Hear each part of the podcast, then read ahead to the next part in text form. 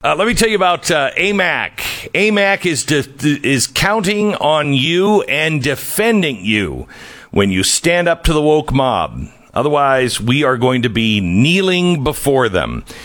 We need groups like the Association of Mature American Citizens, or A M A C, and they are calling on you to help them combat the indoctrination of our children and grandchildren at school.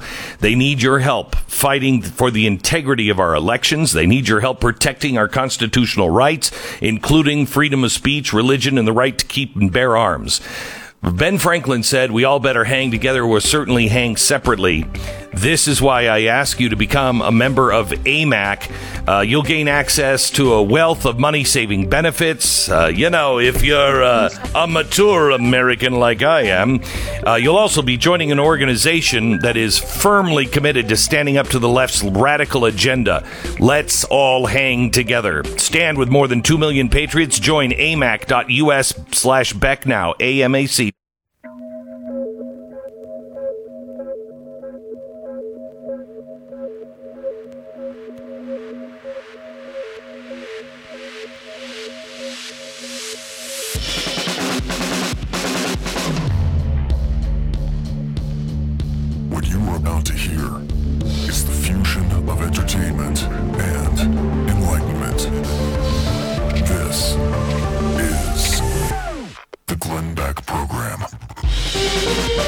Oh, my goodness. There is some absolute true, believe every word uh, article that is out today from the Babylon Bee. Apparently, Emperor Palpatine has made a new push for blaster control to, in his effort to bring peace to the galaxy. He said, "We live in a world where the common rogue feels he can just shoot first whenever he feels like it, and this violence has to end." He also was dismissive of the idea that people need blasters in case they have to overthrow the empire if it turns into some tyrannical uh, empire. He said, "This is ridiculous. The idea that a rebellion armed with blasters could do anything about us. You need your own armored, planet-destroying superweapon to match the strength of our Death Star. You have to have X-Wings, you know, and they couldn't even scratch the surface. Abandon all hope and rise with us, never against us." Well, um, that's weird. Uh, I believe that story to be true, uh, just like the New York Times believes everything the Babylon Bee uh, writes. Uh, you know, it's it's weird. We're having a hard time believing the New York Times. They're having a hard time not believing the Babylon Bee. Something's just not right here. But I digress, because we have a very important show today. Today, we're going to talk about Creepy Joe and his creepy whispering speech yesterday. Yeah, that and so much more coming up, because it's Friday. The Glenn Beck Program. Do you think it would be more effective if I spoke like the president about mowing the lawn? Because I wrote the bill that says, take your mowing game to the next level. Take it to the highest level. And by the way, I'm going to do something very controversial. I won't sign anything that half of America wants me to sign, because the other half of America w- won't give us all the money we want, and so I'm holding that half of America hostage. I won't sign a bill unless you give me much, much more money. Wow, that's a crazy idea. Look, um, Hustler Turf is has been making zero-turn lawnmowers. Um, Joe Biden can't uh, drive one of these things uh, because uh, he he prefers a full flip-flop. Even though you can zero-turn, it's almost like a flip-flop. It's not quite the flip-flop that Joe Biden likes. Anyway, um, they invented the zero-turn mo- mower, and they know better than anybody else it's the best mower on the market. I want you to look at a Hustler Turf. Check out the new twenty twenty-one Raptor series. It's built for people just like you, just like me, with less than three acres. So do yourself a favor. Visit one of over a thousand nationwide Hustler dealers and take a hassle-free test drive today. They'll help you select the right lawnmower for your application, and they'll be there if anything happens and you need service way down the road. Find your local Hustler dealer at Hustler Turf dot com. Over a thousand nationwide, so there's probably one close. Go to Hustler Turf dot com. That's Hustler Turf dot com. Stu, did you see the president and his speech yesterday? Yes, I did, Glenn. I don't know why he was whispering. Because he was on T V, so it wouldn't be kept a secret. He's I insane and it's dramatic and pretty much senile. So, is that what it is? Yes. Wow. Okay. So here he is uh, yesterday in his speech, cut five, talking about labor shortages. I'm not being critical, y'all. I really mean this. It was legitimate questions you're asking me, asking me. Well, you know, yeah. Guess what? Employers can't find workers. I said, yeah, pay them more. What? What? Pay them more? Ugh. Oh, okay. I was so hung up on his so, whispering uh, in this clip that I didn't actually yeah, I process know. what he was saying. Um, no, I know. What he's saying is, and because he follows it up with, I just, I gave them. I gave them the opportunity. This is their chance to negotiate. Now, as an employer, I couldn't hear that because he was whispering. But all the people that want them uh, want to, to make more money at a job, like, for instance, in Texas, there is a fast food restaurant that is now paying teenagers fifty thousand dollars to manage the restaurant. Mm. That's because Joe Biden. He gave them the opportunity to negotiate more. Glenn, I went to I was went to a sports bar here in Texas uh, recently that I like, mm. and they've started closing mm-hmm. at nine o'clock at night for a sports bar. Now yeah. you may notice many sporting yeah. events occur in the evening where mm-hmm. you're supposed to watch them at the sports bar. So I finally, mm-hmm. you know, I got into this place multiple times. I couldn't get in because there was over an hour wait. Finally got into this place because I wanted to take my son there, and we're sitting in uh, watching uh, the games, and I asked him, I, the waiter, I'm like, why are you guys closing at nine o'clock? They can't get anyone to work at the restaurant, so they can't stay open their normal hours, and there is a giant sign, Glenn, in the restaurant that says they are paying people twenty to twenty-four dollars an hour to work on the backside of this restaurant right now. They're offering uh, huge signs everywhere. They're not the only ones. I mean, Mooyah's right around the corner, which makes uh, hamburgers uh, in uh, in yeah. the Dallas area. Oh, they're so good. They close like at eight o'clock. They can't get anyone, anyone to show up for work. What do you think that's going to do? That's going to enhance the push for uh, A I. Mm-hmm. It's just, I mean, we're we're just, you're not going to get a job. You're just not going to get a job. If you, if we keep this up, and it's Joe Biden, but wait, there's there's more creepy things that Joe Biden said yesterday. I got them. Cut six. one point nine trillion dollars relief so far. They're going to be getting checks in the mail that are consequential. I wrote the bill on the environment.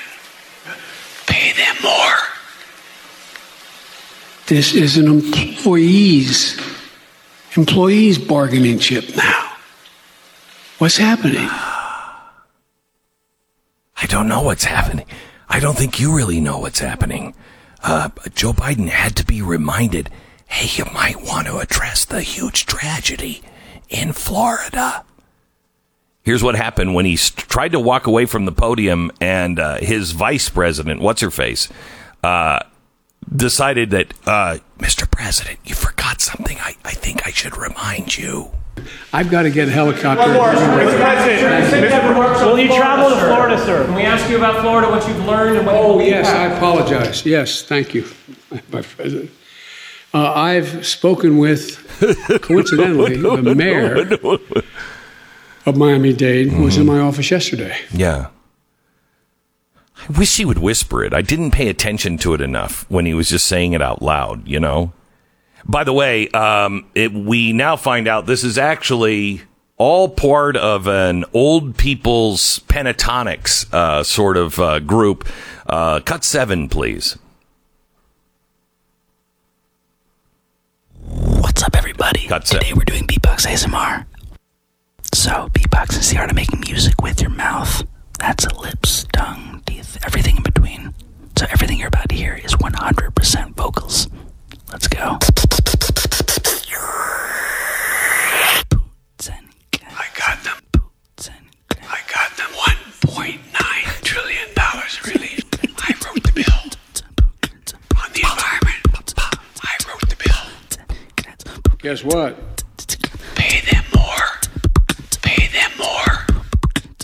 one point nine trillion dollars relief. I got them. I got them. one point nine trillion dollars relief so far. So weird. This is not the first time he's done this, by the way. This is a Biden like tick. This is him saying like I'm I'm actually, you know, this is him bragging. He's saying how wonderful he is that he got one point nine trillion dollars from whom exactly? I, I congratulations for taking someone else's money and or printing it. Uh, what a, what an incredible achievement uh, there. Well, I mean, Stu, I taking other people's money. What a way to spin that one. Mm-hmm. Uh, he's not going to do it. OK, he's not going to do it.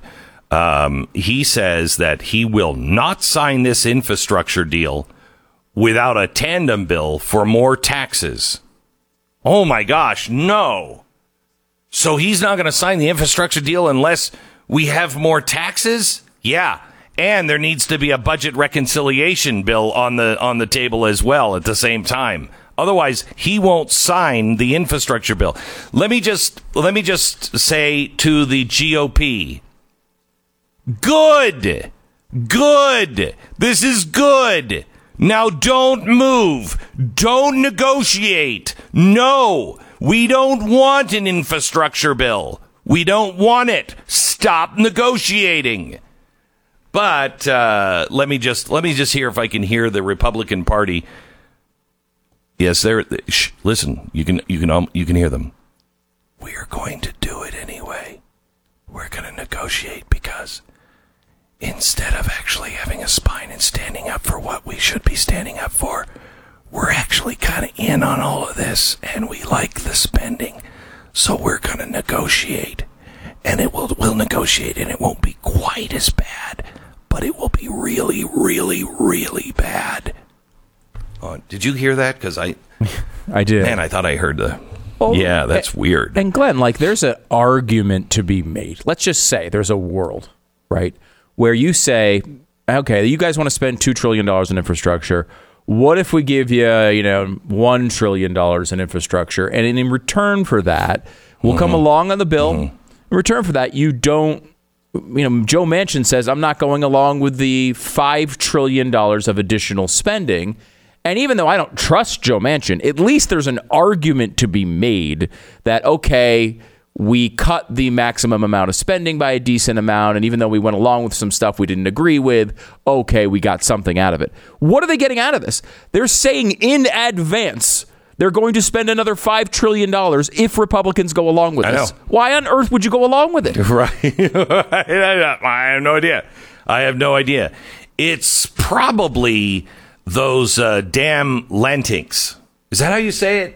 I learned I learned a new word from Joe Biden in the speech yesterday. Uh, please play this.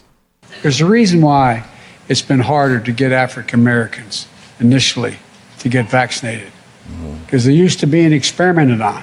Mm. The Tuskegee Airmen. And no, not, not the Tuskegee Airmen. Wow. People no. have memories. No, Tuskegee People have long memories.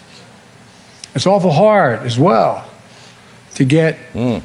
Latinx vaccinated as well. Why? They're worried now, that they'll be oh, vaccinated and deported. Stop, stop. Oh, my God. There's so much wrong. Latinx. That is uh, the new brand of Kleenex. Yes. uh, except they're made for Hispanic people. It's the, the new tissues Latinx for Hispanics. Tissues, yes, yes, tissues for Hispanics. Uh, you'll see, I'm I'm holding a oh, Kleenex yeah, so box funny. now, and you notice that the tissues are white. These tissues will be more of a Latin flavor color. Mm. Uh, the new Latinx. That's amazing. My and gosh, the, we Latinx. should all, we can't just let him slide with the fact that he said the Tuskegee Airmen were the ones. What? Who, no, no, they were not the they ones. They were experimented, experimented yes. On. While they were fighting, no. they were experimented on. It was the hey, Tuskegee he's got experiment. a long memory. Uh, the Tuskegee experiment, which, by the way, the doctor who ran the experiment was black, and the head nurse mm. who ran the experiment was black. But that's a totally different right. situation on these racist experiments oh my uh, being done oh by these gosh. black well, doctors and nurses. Uh, but no, that's not the where you have. That's why you have a hard time getting African Americans to eat at the Tuskegee uh, um, McDonald's, because they know that they were experimented on in fast food restaurants. No, uh, anything I, Tuskegee, mm-hmm. the old town, all of it, any history, anyone from Tuskegee, if they're white, they're probably doing experiments on you right now. Mm. And you don't even know it. Wow. But the the Latinx, they know. He can't. Latinx. He has no idea what he's even talking about. He was sounding that word out, Latinx, because he's never said Latinx. Hey, and he's from that part of the area here in the country, you know, where people talk about Latinx all the time. You yeah. know, hey, look at over there. What a hot Latinx she is. Huh? She's got those tassels on her babusas. And uh, I like it when the Latinx dance for me. By the way, you know who what? else has never said the word Latinx? Anyone who's Hispanic. No one has ever. One time. Uh, all right. Let me tell you about Relief Factor. You know, trial packs are a great idea, a great invention. I love the idea where a company is honest enough to tell you, hey, this might not work for you, so we don't want you to spend a lot of money. Just try this out. Uh, that is, that I think that's what I, one of the things I really like about Relief Factor. I almost said the main thing I like about Relief Factor, but the main thing I like about Relief Factor is it works. It gets me out of pain.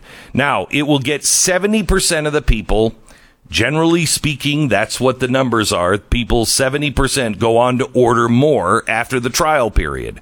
So why would you do that? I know I'm not going to, hey, you know what? This product didn't work for me. I've got to order some more. They're telling you, don't do that. If it's not working in thirty days, it most likely won't work for you.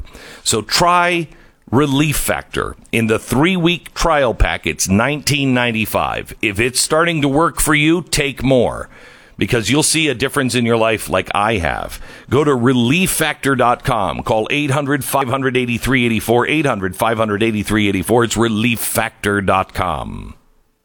ten seconds, station I D.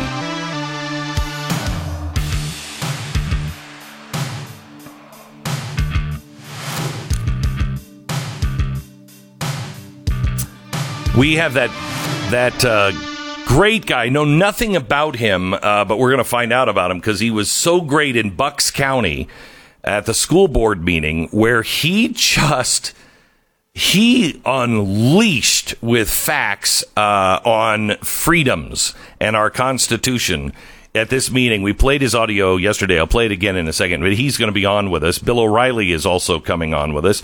The doctor that is being banned everywhere, but he's the guy who uh, actually uh, created the uh, R D N A process. Uh, he's going to be on with us to talk a little uh, something, something. And we might have a special surprise on uh, Kamala Harris's border visit today. All coming up on today's program. Stu, I I only have time, really, I think, for one story. Um, and I, you know, you, I, I'm, t- I'm, I'm, I'm torn. Some of these stories are true. Some of them are not. Mm. But uh, let's start there. Which of these headlines are true? Exorcism at the Home Depot lumber aisle Uh, F A A program urges to move to more gender-neutral terminology, canceling the word cockpit.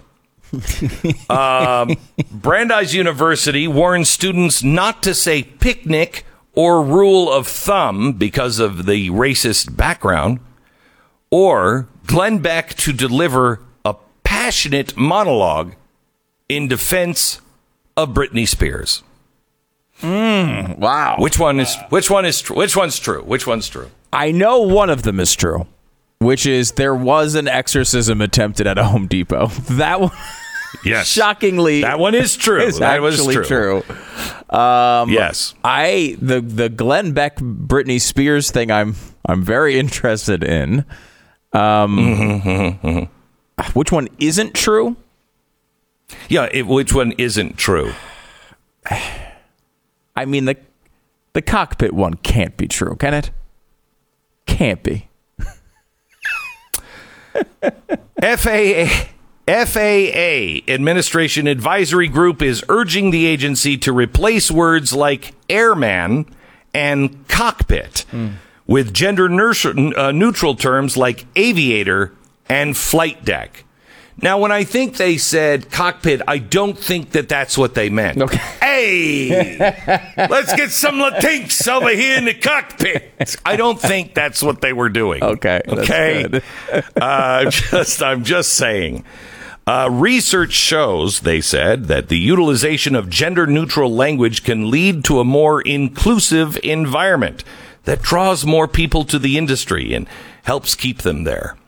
I know I was a flight steward uh, early on in my career. I was I had to wear the hot pants and everything. And I thought, you know, I just can't do it because they're they're using the words like airmen and cockpit. And every time I hear that, I think, oh, yes. I and then I was disappointed.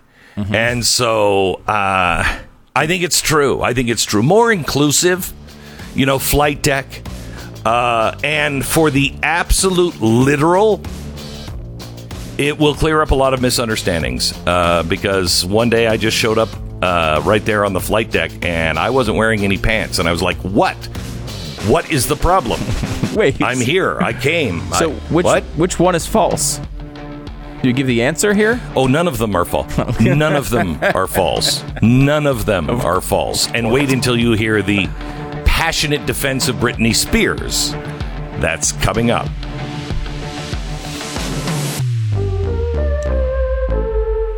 This is the Glenn Beck Program. American Financing, N M L S one eight two three three four, w w w dot n m l s consumer access dot org. Tyler wrote in and said, Craig was very helpful, helpful in securing me a lower interest rate for a refi. Said the entire process was quick and easy. I was contacted quickly. My questions were answered, and I was able to defer two months of payments. And the closing was a breeze. They came to my house. I didn't have to go to them. That's Tyler's experience. That's been my experience. That's Pat, that's uh, Stu's experience with American Financing. You will save money if there's any way to make it happen.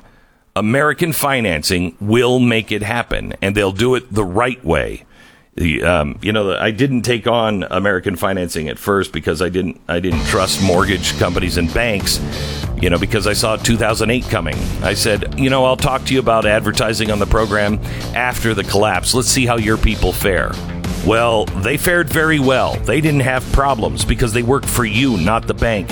American Financing dot net. American Financing dot net. eight hundred nine oh six two four four oh. At blaze t v dot com slash Glenn, not only do you get Glenn T V and Stu Does America, you also get Latinx superstar yes. Sarah Gonzalez on the news and why it matters. Check it out. I love her.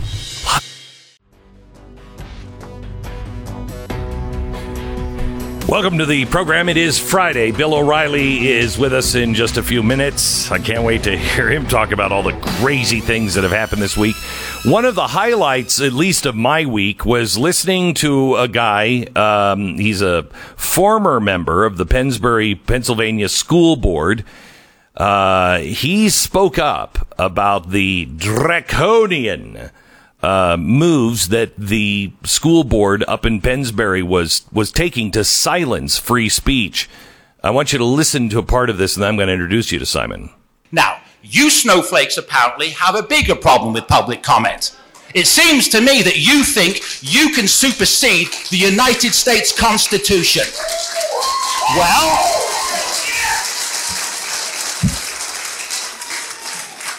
I've got news for you, School Board President Benito Mussolini. Your power does not supersede that of the U S Constitution and the First Amendment rights of the citizens of this great nation. Let's be very, very clear who has the power. Mister It is Campbell, not government policy. You, do warn not you, warn me or do not interrupt my time. That if, if you interrupt my time, personal insults like that again, my or time. You this is my comment, not your comment. I'm quoting to you now from the United States Supreme Court nineteen sixty-four case, New York Times versus Sullivan. This is constitutional case law in this country, and I'm quoting you from the U S Supreme Court. The, just, the judges wrote that this nation is founded on the, quote, profound national commitment to the principle that debate on public issues shall be uninhibited, robust, and wide open, and that it may well include vehement, caustic, and sometimes unpleasantly sharp attacks on government and public officials. That's constitutional case law in this nation. I don't have to be nice to you. Nobody behind me has to be nice to you. If you don't like living in the United States of America, then you can all move to Russia, Cuba, or China. This is the First Amendment.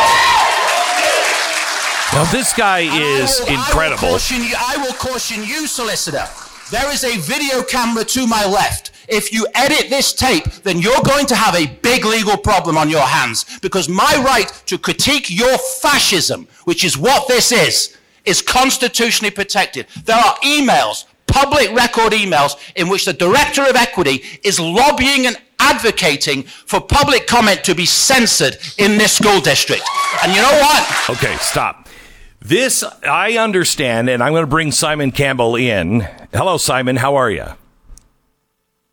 Good morning, Glenn. Thanks for having me on. I want you to know that I'm very calm today. I've had my cup of tea, so I should be good. You were fantastic, but tell me if this is true. I have heard that that was spur of the moment. You didn't have any planned remarks. This happened because you talked to a mom in the hallway before the meeting started. Is that true? That's absolutely correct. You can tell I was not reading off of a script. I- I'm known locally as a little bit of an activist, a loudmouth, but I, w- I was talking to this everyday mom in, in the entranceway of the school board meeting. She had wanted to speak at the earlier meeting in May, but she, but she had witnessed the thuggery that had taken place at that meeting. And we're trying, by the way, we're trying to get the tape of that meeting, because apparently it's even worse than what happened with me, where the school solicitor, who's supposed to be the taxpayer-funded council, is the one doing the dirty work of these radical fascists. When I say dirty work, shouting people down, saying you can't speak, and then editing and cutting the tape of the school district's meeting. So she told me in the hall, in the entranceway, she was too in- intimidated to speak at, at the meeting the month before. And she's an ordinary, everyday mom, too intimidated in this country to express your views to the government. And I said to myself, right, they've got it coming. And that's kind of what happened. Holy cow. And uh, just uh, this doesn't sound like a Brooklyn accent. Uh, and, and knowing that, I think, that your favorite politician was Margaret Thatcher, um, you're from the U K.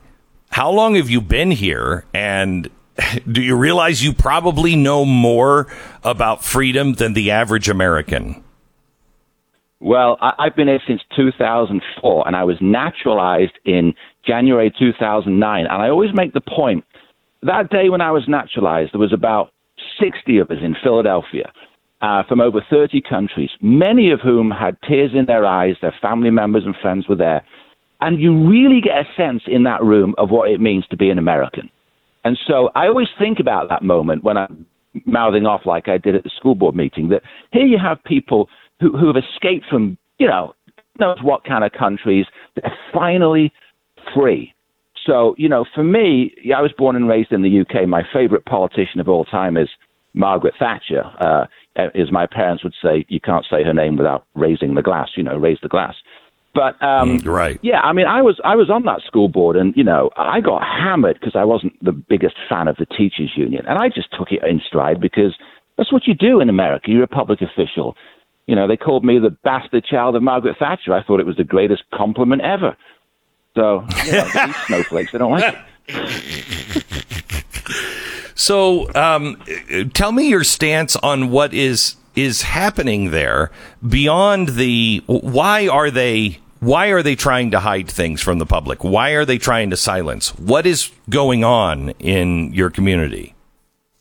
Well, I, I th- there's a local activist uh, group of parents, I, I guess, that are upset around um, what's become known as critical race theory, all these books and this curriculum.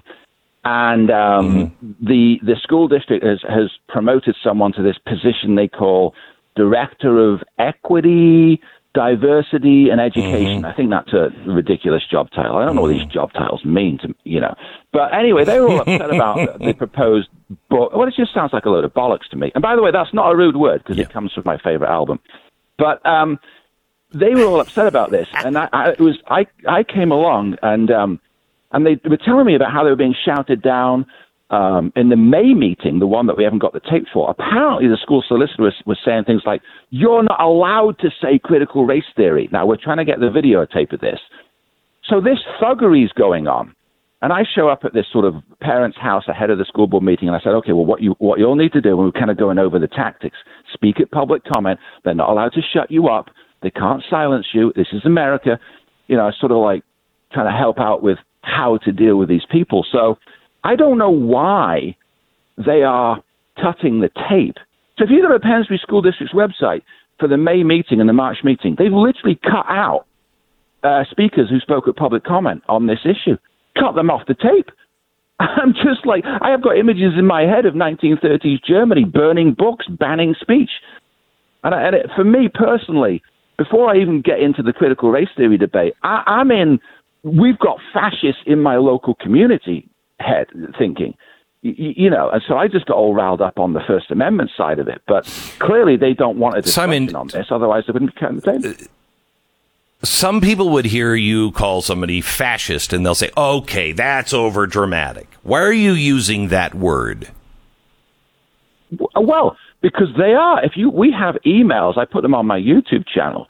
The Director of Equity. This is the lady that crafted a press release behind the scenes. We, we got all the information behind the right to know law inside the government, where a, a citizen had spoken in March, very soft-spoken citizen, not a loudmouth Brit like me, a, a, just against the policy agenda, right?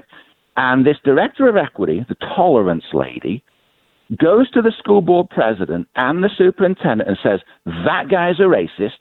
The way that he spoke at public comment in March was like uh, racist dog whistling. Here's how we need to shut him down and others like him. And, and I think it would be good if the school board president put out a public statement.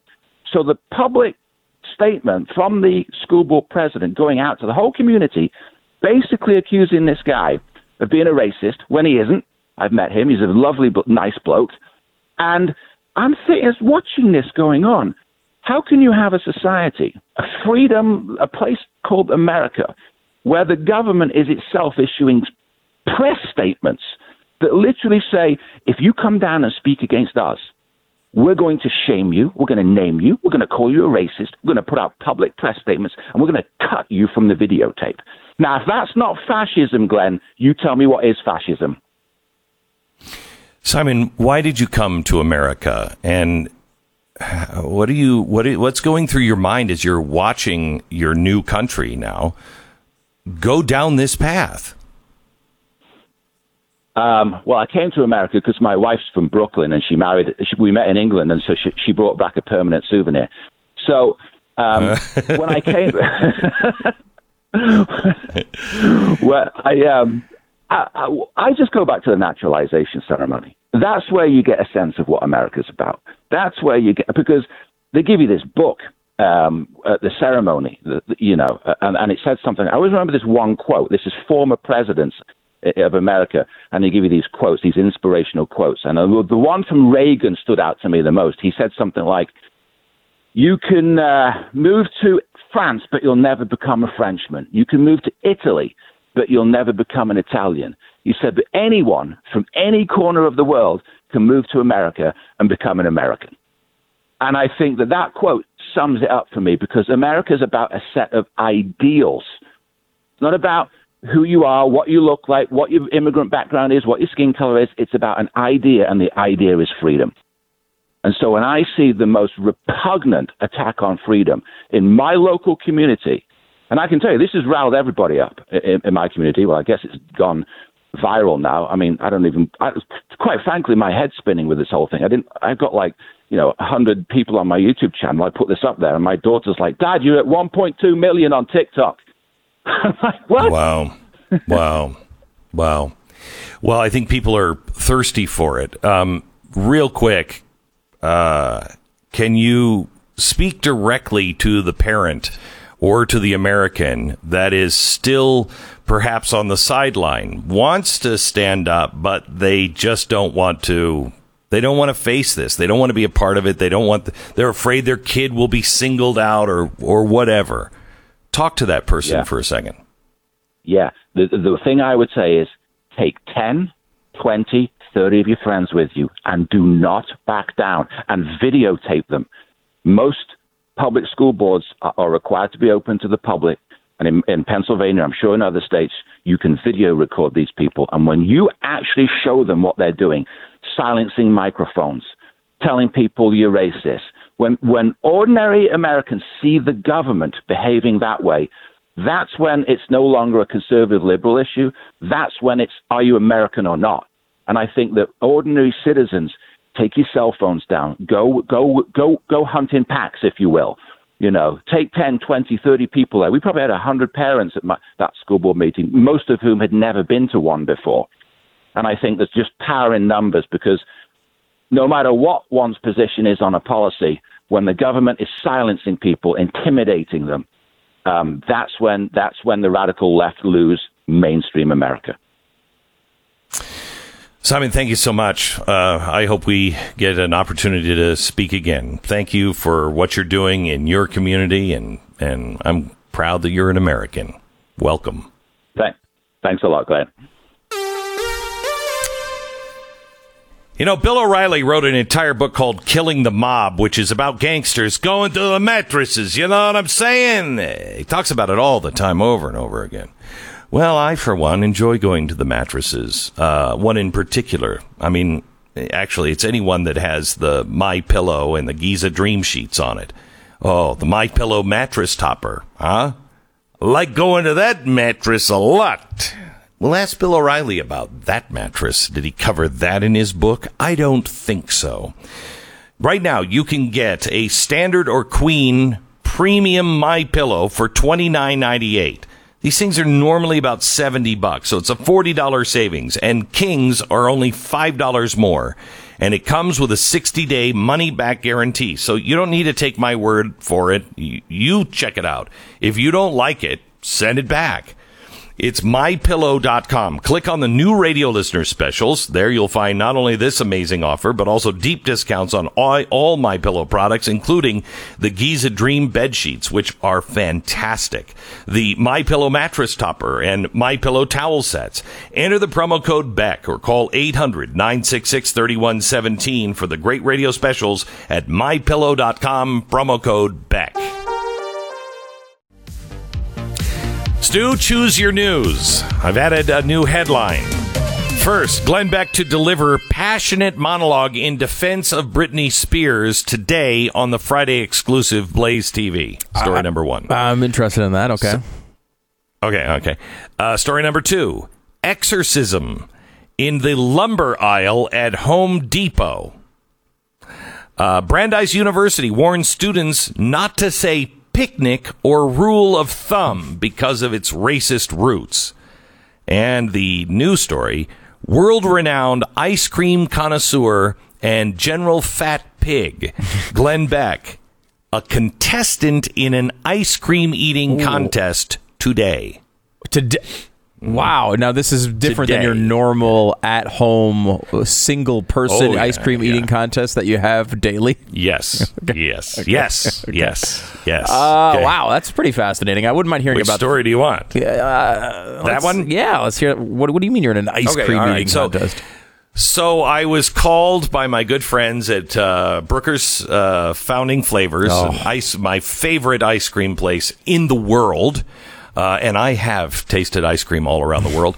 Um, and they're having a, a big, uh, they're introducing the new, I can't remember what it is, but it's a Liberty Bell turned upside down um, into like this really good thirteen, you know, colonies, thirteen scoops of ice cream, four different toppings. And I mean, it's just incredible. Mike Lee is going to be there. Uh, let's see. Uh, uh, David Osman is going to be there. It's my uh, my understanding that Ryan Hamilton uh, mm. is is going to be there or was invited to come. I, I don't know. I think there was a conflict on the schedule. Um, and I'm going to be there. And I think I take those guys in an ice cream eating contest that fast. I mean, I'm thinking of the people you just discussed. You are a very heavy favorite in multiple ways. Yeah, yeah, yeah. And I, it's, it's interesting that you would use the word disgust uh, during this conversation. This is the Glenn Beck Program. My Patriot Supply would like to ask you if you're prepared for the next prolonged food shortage in America. ninety-eight percent of Americans only have a few days' worth of food at home. That's not good. The harsh truth is the actions you take today will determine how you survive tomorrow. I urge urge you strongly today to get a life-saving stockpile of food from my longtime friends at My Patriot Supply. They are the nation's pioneer in emergency preparedness, self-reliance, and I've recommended them highly for years. Just go to prepare with glenn dot com right now. Save twenty-five percent off a four-week emergency food kit from My Patriot Supply. Their food lasts up to twenty-five years and provides you with much-needed two thousand delicious calories every day. twenty-five percent off right now, the absolute bare minimum. You should have a four-week food kit. Don't wait. Don't react. Act now. Go to prepare with glenn dot com. Bill O'Reilly is next, says Joe Biden.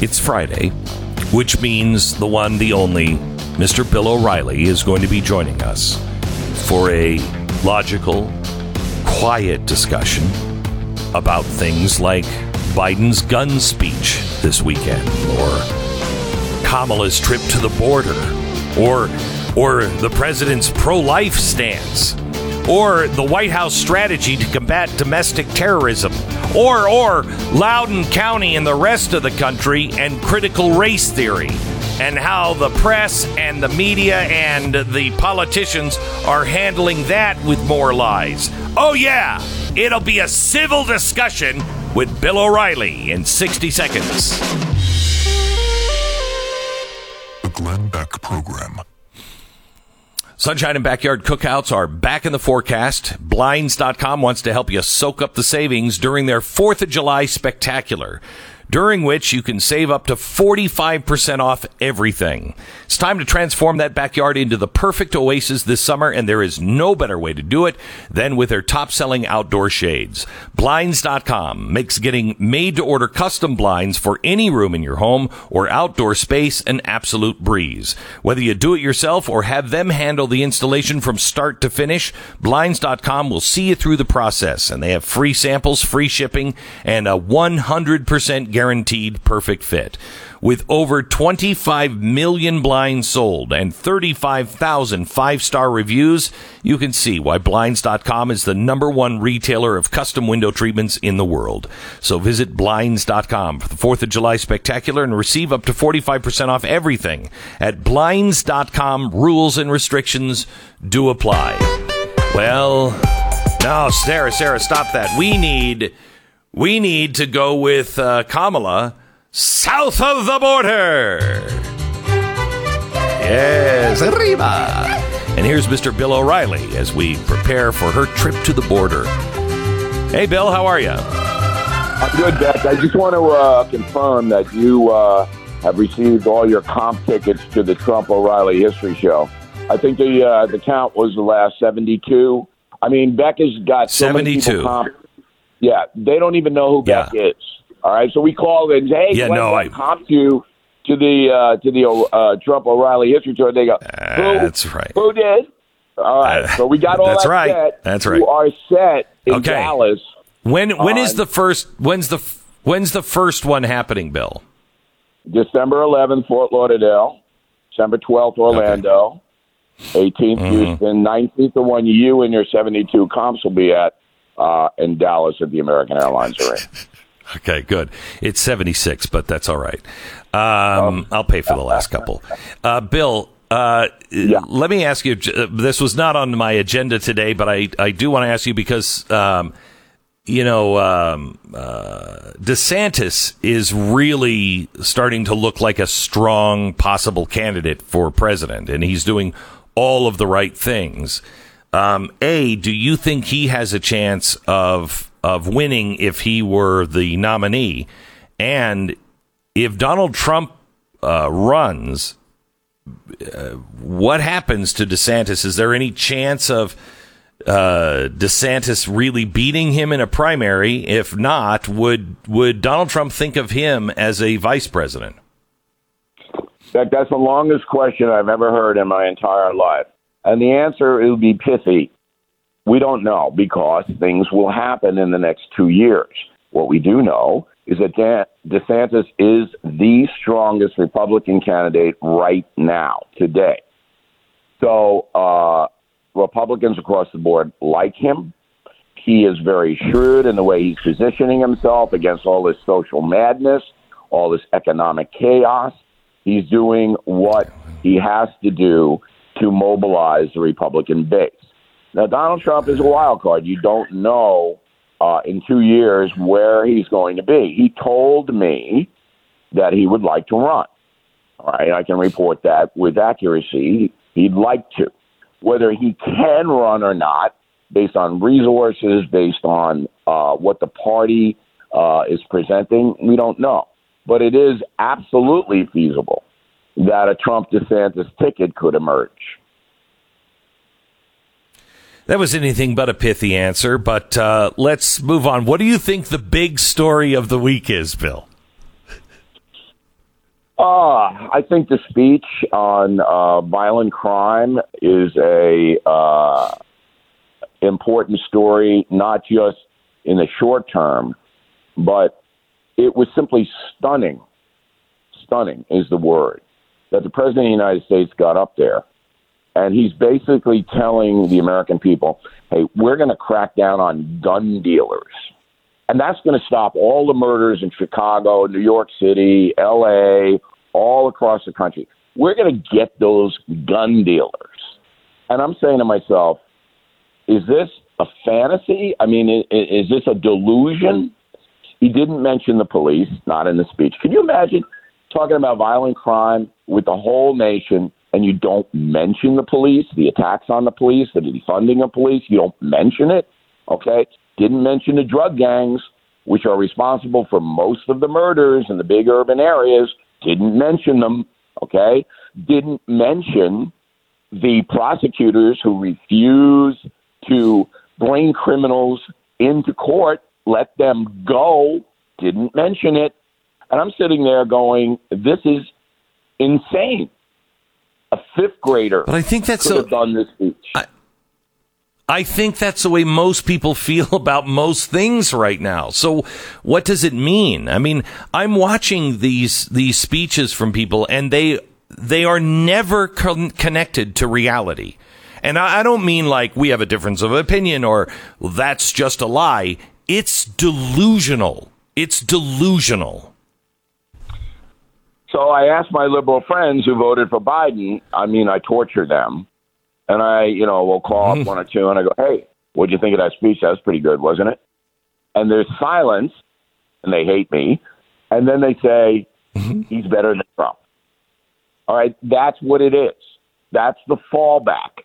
No one's defending Joe Biden except C N N and M S N B C, and they're so corrupt. Um, it's like they could be in killing the mob. I should have gotten them in there. Um, but they're so corrupt, they don't, people don't even pay attention to them anymore.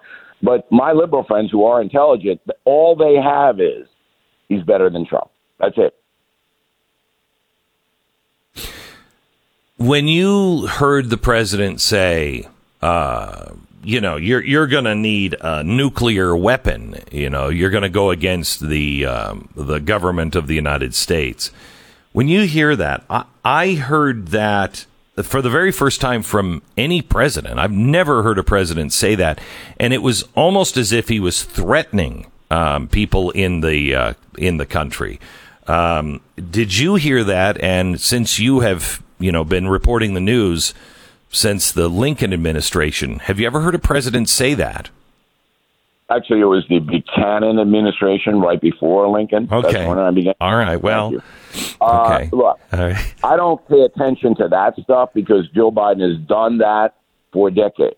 He's made these crazy uh, statements. Uh, he doesn't really know what he's saying anymore. Back then, you got to figure that he just made the crazy statement to amuse himself, but now he just doesn't know what he's saying. I mean, apparently we fought a war with Iran. Did you know that, Beck? I mean, apparently we did. um, I learned that yesterday. I, yeah. I kind of missed it, but but uh, Joe, uh, he was on it.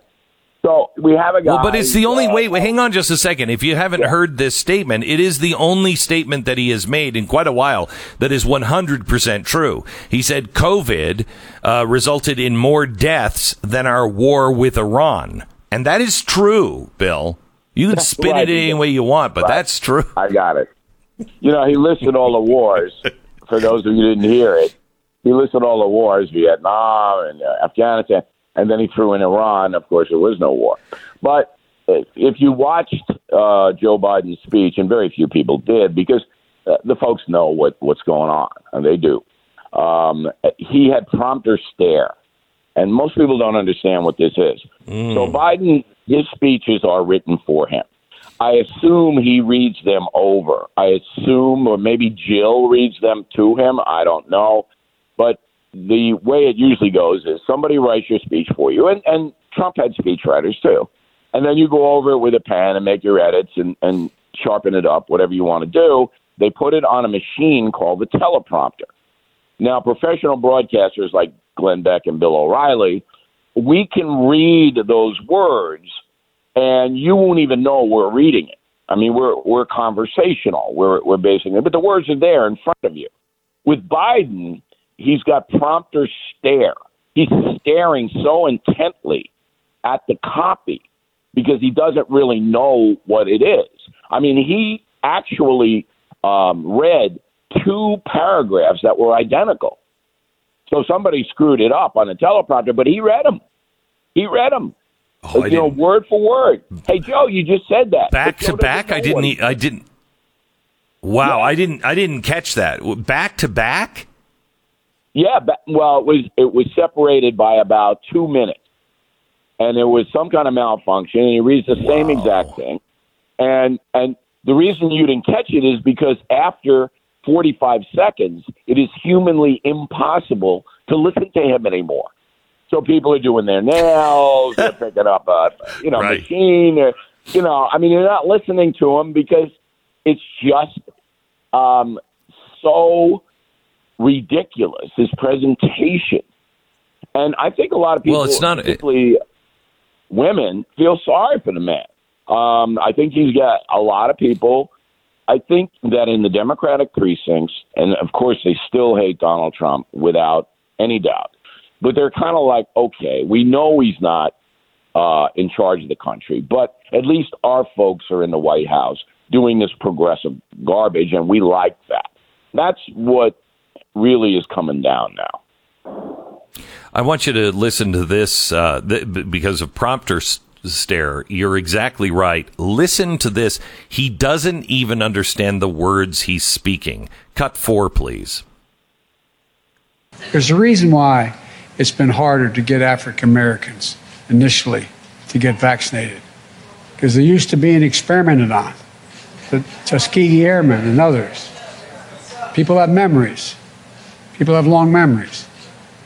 It's awful hard as well to get Latinx vaccinated as well. Why? They're worried that they'll be vaccinated and deported.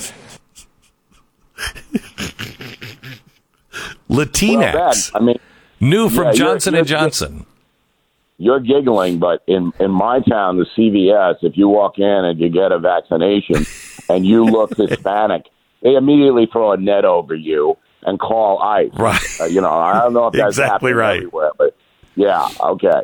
Yeah. So, again, again, he lives in a world that doesn't exist. And that you want a pithy? Joe Biden lives in a world that does not exist. And this is the most powerful man in the world. So I don't think he is, and I think you would agree with this. It's probably uh, Barack Obama that is now the most powerful man in the world. It's his people doing it.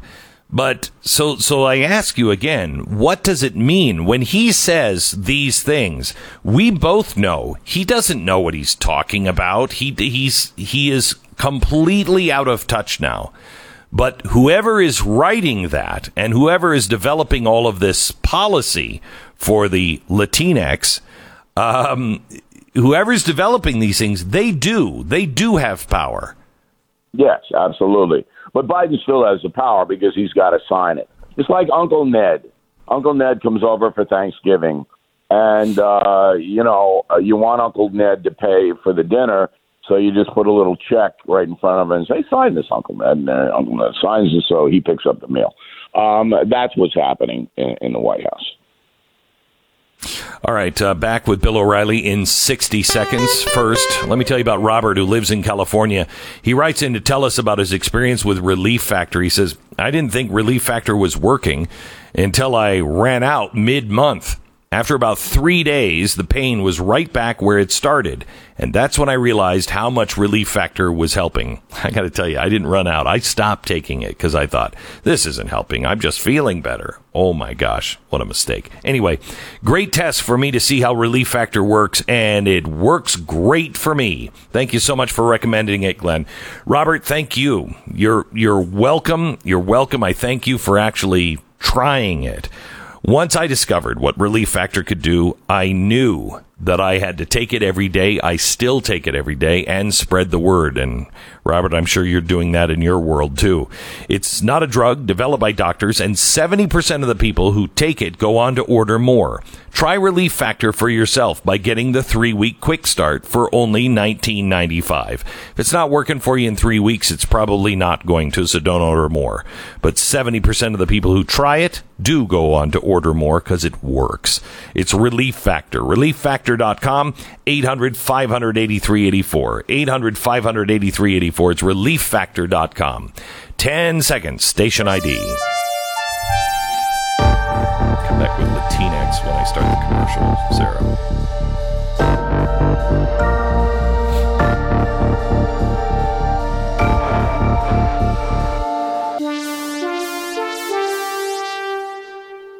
And today's broadcast is sponsored by Latinx. Yes, when you've got a cold that just won't let up, why not reach for a box of Latinx? Latinx, also known to crumple naturally into the shape of the Virgin Mary. Frequently cited as holy relics. That's right, holy moly.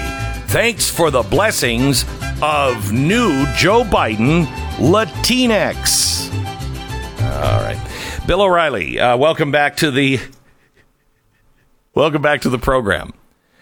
So thank you, I, uh, there's a couple of other things here on Friday. Go ahead. Yeah, um, there's a there's a couple of things that I uh, uh, I want to talk to you about that weren't necessarily the first uh, up in the news, but I think are very, very important. The the uh, administration has introduced their national strategy for countering domestic terrorism.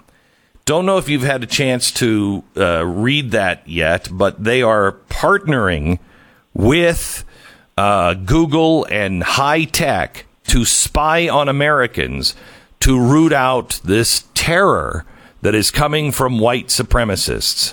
They're not only spying on Americans, using the information from big tech to discover who is an influencer, who's being influenced, and then taking steps to make sure that that doesn't continue. Your thoughts on this?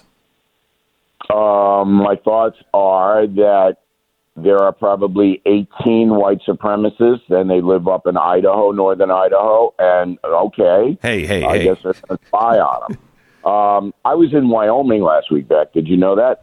I, I drove by your house. I was in Wyoming. And, uh, yeah, were, and, were you I really in Wyoming? Because I, yeah, yeah, for a week. And I wrote a column on it, and I compared Wyoming with New York and San Francisco. You should read that column, Beck. You will be illuminated if you do. It's on Bill O'Reilly dot com. But what I found out was if you were a white supremacist, you would go to a place like Wyoming or Idaho or Utah where there is a rural landscape and there are not a lot of folks. Okay, so everybody in Wyoming has firearms. Why? Because there are bears, Beck. Okay, big, big bears. So they yeah, no. have firearms. All right. However, Wyoming is one of the lowest murder rates in the country, even though the landmass of the state is number ten. And so if it's all about guns, Joe Biden, into the hands of the citizens, if this is what the problem is, why don't we have a lot of murders in Wyoming when everybody has a gun? You have to have a gun. Mm-hmm. All right. So Joe Biden, if I asked him that question, he he would, you know, he'd say, well, the Iranians are going to invade there and, you know, some crazy right. thing. Um, right, right. He, he, he can't process. But you basically have a country where there's no logic anymore. All right. Now, I gave the white supremacist thing a chance. I said, all right, show me where these people are. Who are they? Is this David Duke, right. Glenn Wild in Louisiana? What? Right. Where are these people? And never can they come up with anything. F B I can't come up with anything. None of the intelligence agencies can. Uh, and like, I know there are white supremacists, but there are maybe forty of them. Okay, there are more Antifa kooks in Portland, Oregon than in the entire country of white supremacy. But it's a canard, word of the day for Stu. It's a canard, all right? It's, oh, we'll panic everybody on these crazy white supremacists. Uh, they're everywhere. And then we'll divert away from the real problems in America. That's what they do. It's what every uh, insane government does. Uh, all right. We're going to continue with uh, with uh, Bill O'Reilly here uh, in a second. I, I want to ask you, Bill, about a couple of nominees. The nominee of the A T F, or as Joe Biden calls it, the A F T, um, a pretty radical uh, individual, and the head of B L M, which is Bureau of Land Management, not Black Lives Matter. Um, this person is truly frightening, truly frightening on the things that they have said. She's, I mean, she sounds like she's reading right from Mao's Little Red Book. Um, you know, the one or two child policy in America, but she's in charge of the land that the federal government has that ranchers use. Why is that a problem? And will they continue to put these people in? Program. More with Bill O'Reilly. Um, let me tell you about our sponsor this half hour. It's real estate agents I trust dot com. The job of a real estate agent is so critical. Buying and selling houses is stressful. It's an emotional time for you if you're the buyer or the seller. You need somebody who is the best at getting people to their website and being able to have a bunch of people that are already looking for a house like yours so they can sell it fast and for the most amount of money. They also need to tell you the truth. You know, your house needs to be remodeled. That's what they said to me. And I didn't want to hear it, but that's what they told me. Look, it's not going to sell unless you remodel and you do this and this and this. Okay, great. They they will tell you the truth, and they will help you get it done. They will help you. I mean, all the way through our remodel at our house, we've had our real estate agents that we trust uh, at the house and been asking them, should we do this or this, this or this? real estate agents I trust dot com. real estate agents I trust dot com. They will help you, and it's a free service to you. Find the best one in your area. New Glenn T V and Studios America on blaze T V dot com slash Glenn. Promo code is Glenn to save ten bucks. More with Bill O'Reilly of Bill O'Reilly dot com coming up.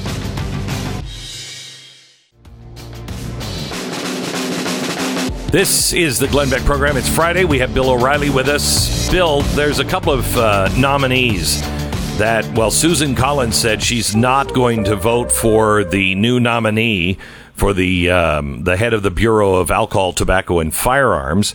Um, she says he's a radical that has been an outspoken critic of the firearms industry and has made statements that demean law-abiding gun owners. The people that he has nominated and is putting into um, these positions inside the, the uh, administration, for instance, the woman that he has nominated for B L M land, Uh, she over. She's going to oversee all of the use of the uh, Bureau of Land Management land, and I, I have to tell you, she she believes children are, quote, an environmental hazard. We should only have one or two. Do the right thing for the planet. And she also uh, has spoken out uh, about cows grazing on public land. If if she gets her way on that, there is no cattle rancher anymore. There's no food from cows because cows can't, the ranchers can't afford to not use that public land. Your thoughts on these radicals? Yeah, they're not going to get confirmed in the Senate. You know, the hearings will just blow them out of the water. But the second and most important thing is that I don't even believe Joe Biden knows who they are. He has no, no I agree with that. I, you know, they just put yep. stuff in front of him, as we said in the first half hour, and he signs it. You know, we on Bill O'Reilly dot com, back, uh, which you should be glued to, every day we lead with Biden's schedule, what he's got on his official schedule. Right, right, right. And very rarely yep. does he have anything. So on Thursday of this week, yesterday, he goes to Raleigh, North Carolina, on taxpayer expense, and he meets with people who are vaccinating other people. Why? Is this new? No. Why would he bother to go down there and meet with people who are giving out the vaccine? Why? There's never an answer. It's just ridiculous. So, you know, I think in the next twelve months, there's going to be an enormous backlash against the Biden administration. I think they're going to get their butts kicked in two thousand twenty-two.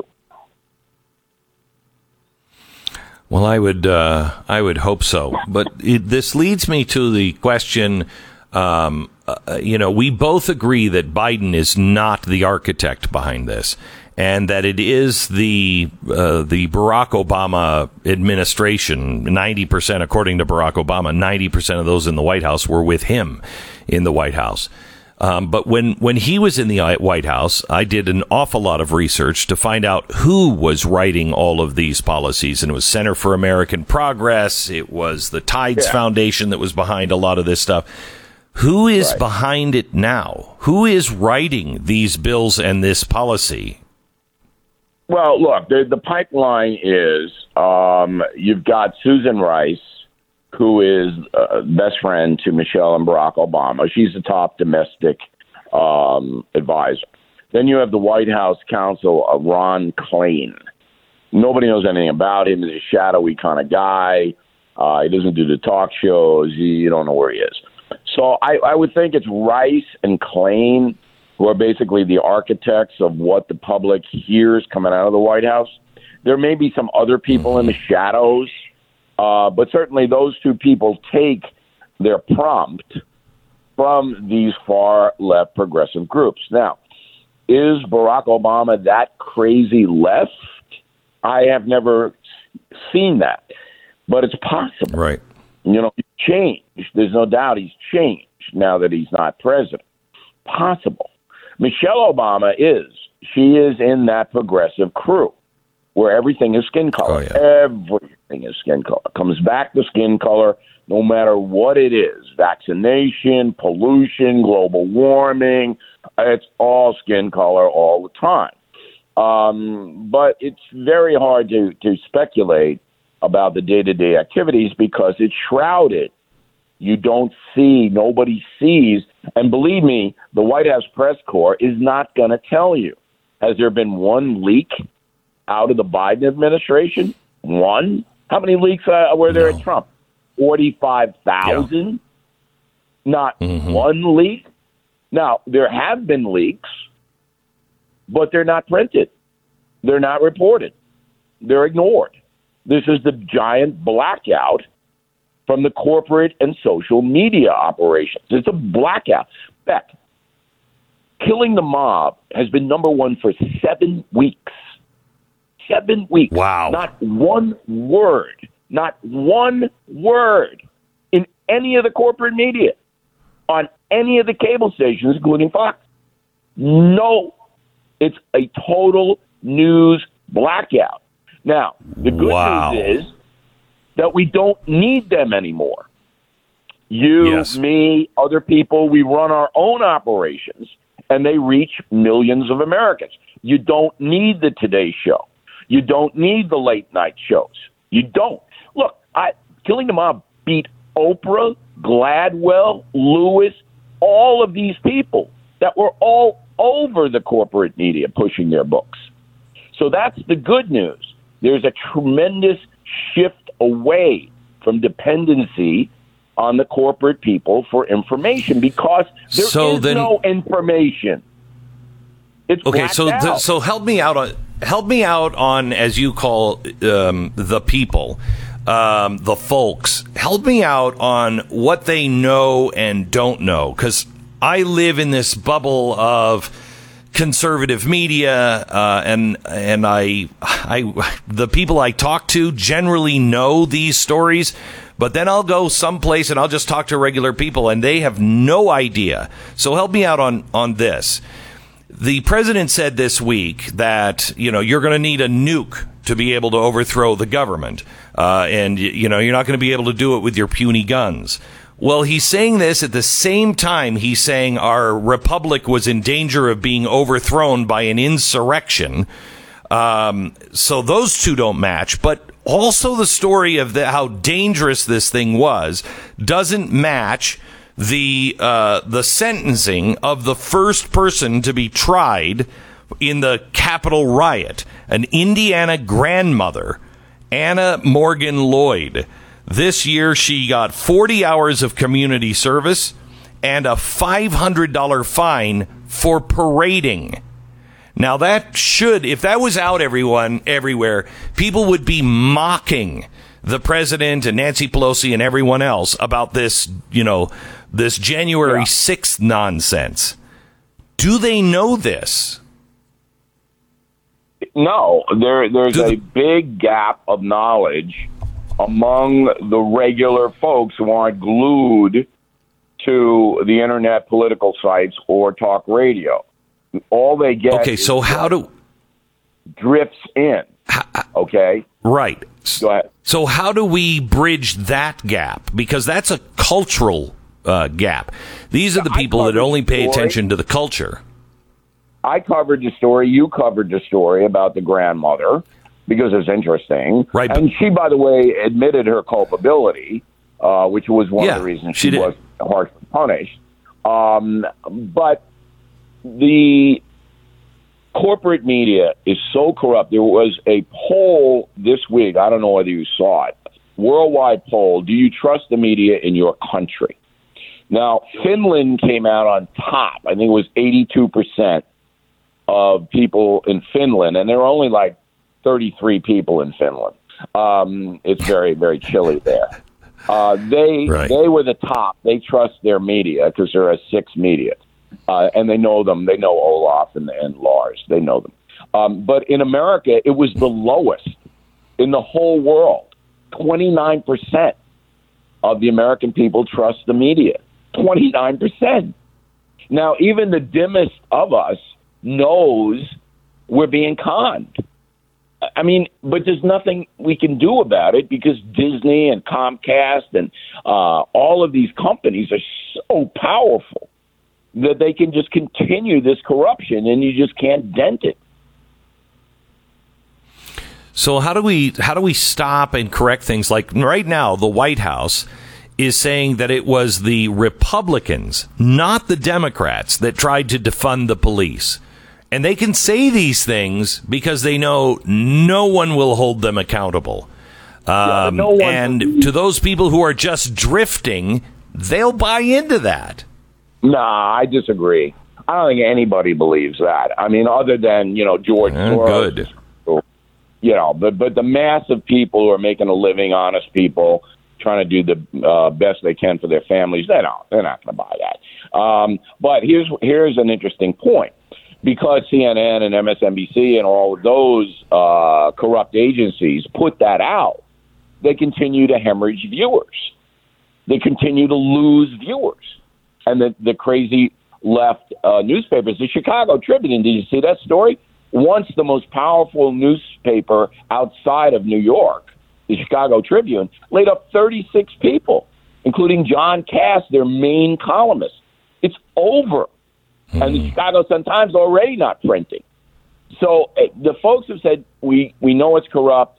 We're not going to participate in it. I mean, C N N, they don't even do a million viewers for any of their shows, Beck. You should go back on C N N. You do two million. Uh, I know I would, even with their audience. Um, all right, Bill, um, thank you so much. Again, if people want to sure. get tickets to see Bill O'Reilly and uh, and Donald Trump, Uh, well, at first you should buy Killing the Mob and then go to Bill's website where you can buy tickets. Um, give me uh, all the details on that, Bill. Okay, so we have listed all of the four shows, and all you do is click a little button on Bill O'Reilly dot com. We got you into the box office. We're making it easy. My message of the day is about Tucker Carlson tonight. Um, today, I should say. Uh, we just posted it about an hour ago. Uh, I think it's an interesting message about uh, Tucker, um, and people might want to read Whoa. that. And, of course, uh, Killing the Mob uh, continues to be the best-selling nonfiction book in the world, Beck, not just in the country, all right?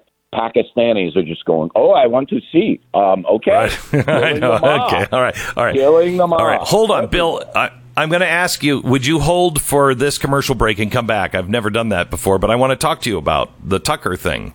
Can we talk about sure. that? Will you hold? Absolutely. All right, hold on just a sec. First, let me tell you about Rough Greens. James writes in from South Carolina about his dog's experience with Rough Greens. I think you're going to like this one. He says, Suki is a victim of a stroke during due to a reaction to a rattlesnake vaccine. Holy cow. Since that time, she's recovered, but had some remnants of the debilitating attack to her system. Ever since then, she would lay on her side and never lay with her head erect. Within three days of taking Rough Greens, she lays with her head proudly erect, and she looks beautiful. She wants to play tug of war again, which is her favorite game. I cannot begin to define how pleased we are with Rough Greens and how it rescued our wonderful, beautiful dog. Thank you, Rough Greens. Man, that feels good, and you will see a difference in your dog. Make sure that they will eat it first. You can get a little small bag for free. You just pay for shipping and handling, um, and you just try that for a few days with your dog. It's not food. You just sprinkle it on top of their food, and if they like it, if they'll eat it, then order the real pack, start it, and I'm telling you, within two, three months, you are going to see a marked difference. I saw it almost immediately. But give it a couple of months, you're going to see a huge difference in your dog. It's Rough Greens. Call eight three three G L E N three three, eight three three G L E N three three, or roughgreens.com slash Beck.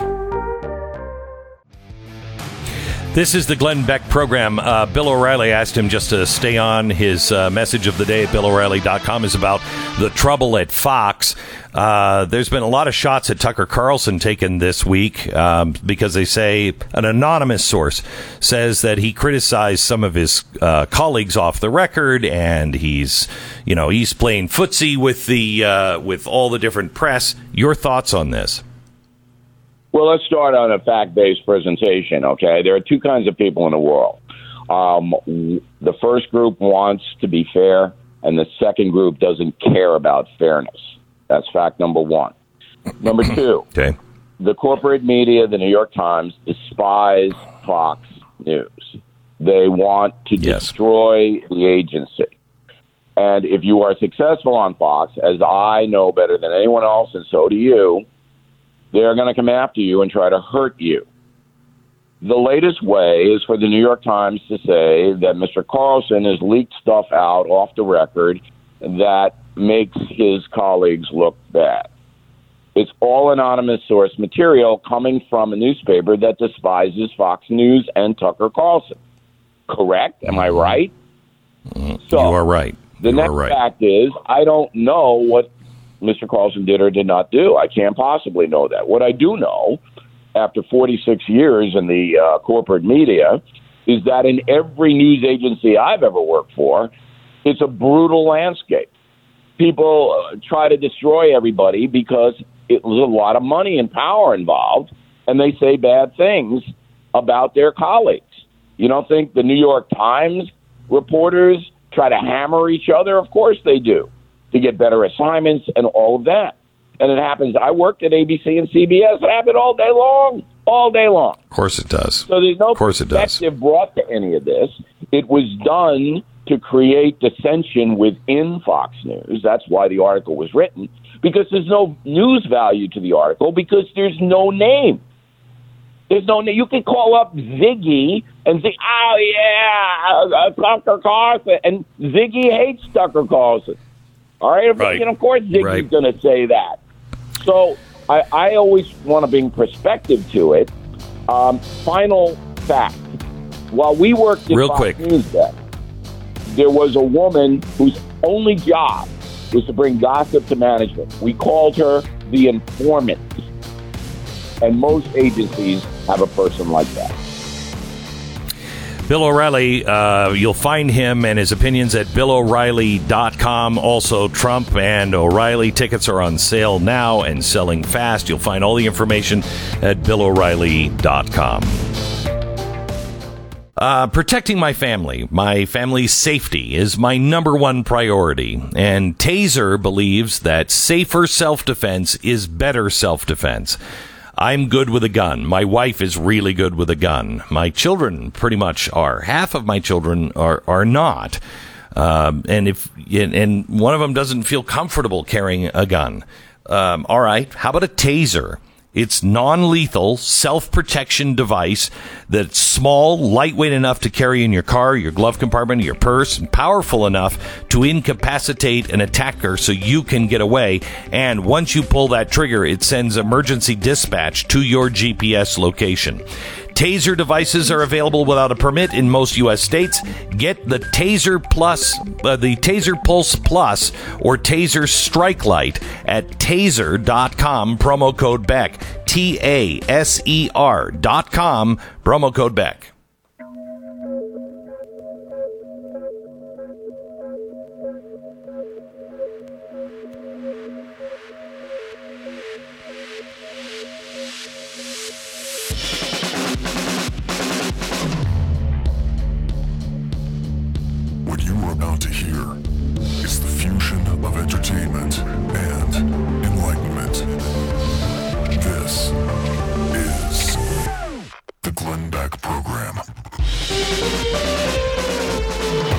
Hello, America. Welcome to Friday. We have Doctor Robert Malone on to talk about COVID nineteen vaccine risks.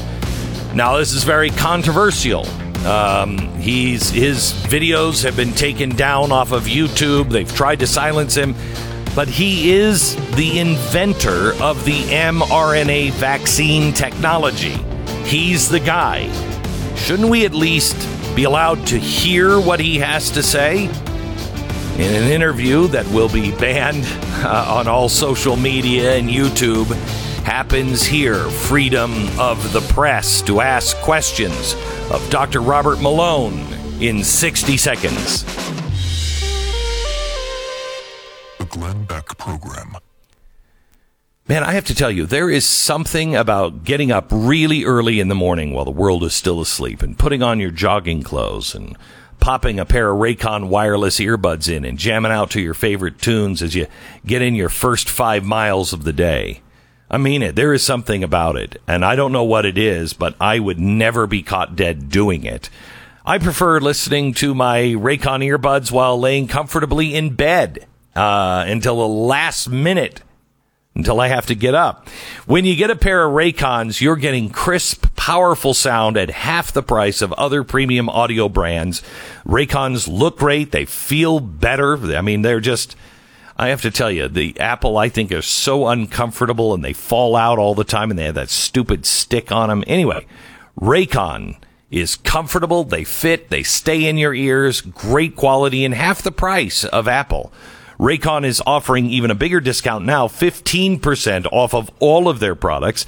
Just go to buy raycon dot com slash Beck. fifteen percent off, buy raycon dot com slash Beck. Doctor Robert Malone, he is the inventor of the mRNA vaccine technology. He has been speaking out about uh, the, the effects, possible effects of this COVID vaccine. We welcome him to the program. Doctor, how are you? Good. Thank you, Mister Beck, for the opportunity to speak to your uh wide audience and yourself about these various issues of censorship and uh, free speech and uh, bioethics and uh, government transparency. I have to tell you, uh, one of the things that I am um, really concerned about in our in our world of advancing technology is I don't think people have enough conversations on the ethics of what we're doing, the ethics of of what we're experimenting with, and what what the ramifications will be of some of this new technology. And it's disturbing because we're entering places where no man has ever gone before, um, and we're just trying things out. And it sounds awfully dangerous. Um. So.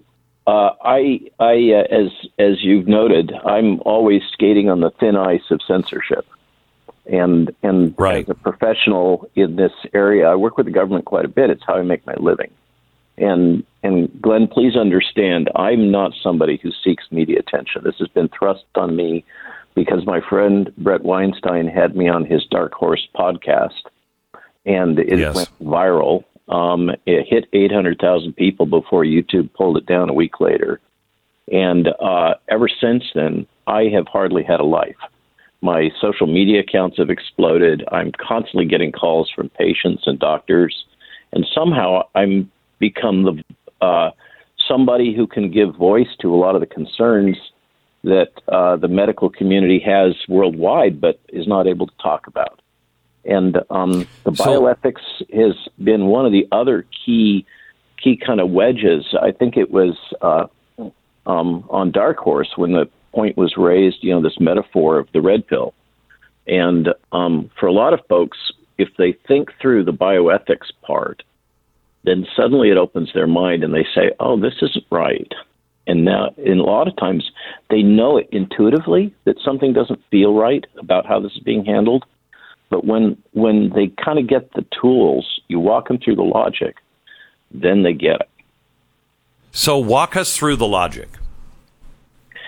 Yeah, so it's really simple. I'll try to say it quick. Um, we can get into the weeds of it, but uh, these are the main high points. First off, these all of the vaccines in the United States are under emergency use authorization. So I can tell you as a professional in regulatory affairs and clinical development, what that means is they're all experimental. So the statements that mm-hmm. this is the largest experiment ever performed on human beings in terms of uh, medical intervention, that's all true. That's not that's not hyperbole. It's just the fact. So they're all experimental. They're not yet licensed. Um, therefore, they fall under a federal law called the Common Rule. It's in the C F R. You can look it up. And that goes all the way back to the Nuremberg Code, et cetera, through to the present. And it has three main precepts. Number one, there has to be full transparency, full disclosure of risk. Just like when mm. you open a bottle of aspirin and you see that little insert piece of paper, or you listen to the ad on the T V, and, you know, ten seconds of the ad is about the drug, and the, the mm-hmm. remaining fifty seconds is about all the caveats of the things that can happen. And you'll recall that it gets down into the weeds. It talks about things that hardly would ever happen. That's the level of disclosure right. about risk that you have to be given by federal law um, if you're going to participate in any kind of a clinical experiment, which is what this is. That's point number one, full disclosure of risk. Point number two, we can't hide those risks behind fancy medical words. So I can throw all kinds of medical jargon at you and make your head spin about uh, dysmenorrhea, for instance, or a uh, number of other terms that relate to thrombocytopenia. How many of you know what those things mean? Okay, well, what it no means idea. Is the first one, that your menses are irregular, and the second one means that your blood platelets are low and you're in danger of clotting and having strokes and stuff like that. Okay, so the second part of the rule is that these risks have to be conveyed in common language so that a person of about eighth grade education can understand it. There has to be comprehension. Third part of the rule, this gets straight at the kind of liberties that we all fortunately still share here in the West. You have to freely consent to taking the agent. You cannot be coerced. Mm. What is coercion?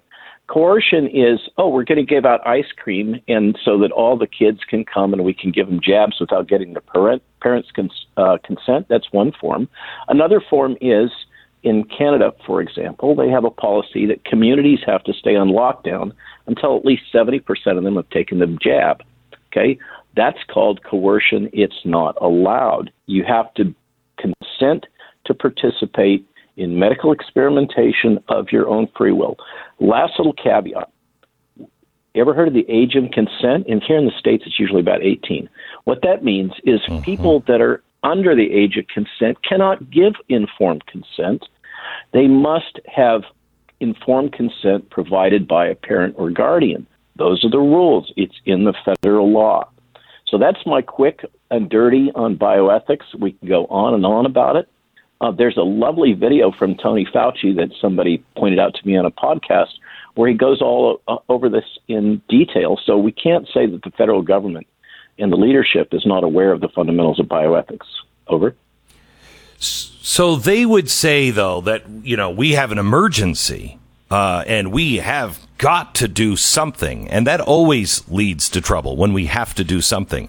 And I'm not anti-vaccine, um, but Uh, you know, I, I don't feel like we're getting all of the information, and they haven't even said, you know, what about people who have already had COVID? I mean, I have natural immunity. I know that instinctively, but they keep changing and and and, and not wanting to talk about those people. Instead, you're just supposed to get the vaccine. Um, and so something does feel wrong. If you want to take the vaccine, you should be able to take the vaccine. But if not, if you don't want to take it or you don't want your kids taking it, you shouldn't have to. Bingo. It's your body. You get to decide. Those are the rules. Well, that's the state doesn't own your body. And and I, I right. want to underscore what you just said. Um, I, you know, I I also live in Twitterverse, et cetera, in trying, addition to trying to be a professional. And um, many people, there there are those who assert that I'm an anti-vaxxer. Come on, guys. I invented this technology thirty years ago. I've spent my entire career advancing uh, vaccines. I was seminal in the development of what we now call the Merck Ebola vaccine. Okay, I, I have a mm. spotless track record in terms of advancing vaccine technology. However, I'm pro-rights. I'm pro-bioethics. I'm pro-transparency. I'm pro-honesty. And I'm pro-science-based medicine. And what we've got here, Glenn, and have had from the outbreak. And I've been through too many of these outbreaks. I know how it is at the start. There's no information, and everybody has to use expert opinion. We're way past that. Right. And what we've had is government officials, sorry, here in D C we call them gubbies, um, substituting their opinion for what they think is right or best for actual fact-based decision-making, and that gets them in trouble again and again. And if you don't believe me, all you got to do is look at the F O I A emails that the Washington Post pulled out of Tony's email account. I'm talking about Doctor Fauci. All right. Um, let's um, let's continue this conversation. Let me take a one-minute network break here. Um, we're talking to uh, Doctor Robert Malone. He is the inventor of the mRNA vaccine technology. Um, he he says there are some risks, and you should be very well aware of those risks. We're going to talk about those risks here in just a second. By the way, his voice is being silenced by the media and social media. More in sixty seconds. Summer season is upon us. Barbecues, beaches, and fun in the sun. Everything's starting to feel like the good old days again, doesn't it? It kind of feels that way. Uh, where does that fit into the plan when it comes to, you know, taking care of your skin? Well, Chamonix has the perfect solution dealing with that summer sun. Genucel's Sunspot Corrector uses breakthrough ingredients to get rid of dark blemishes and sunspots from all those long days in the sun.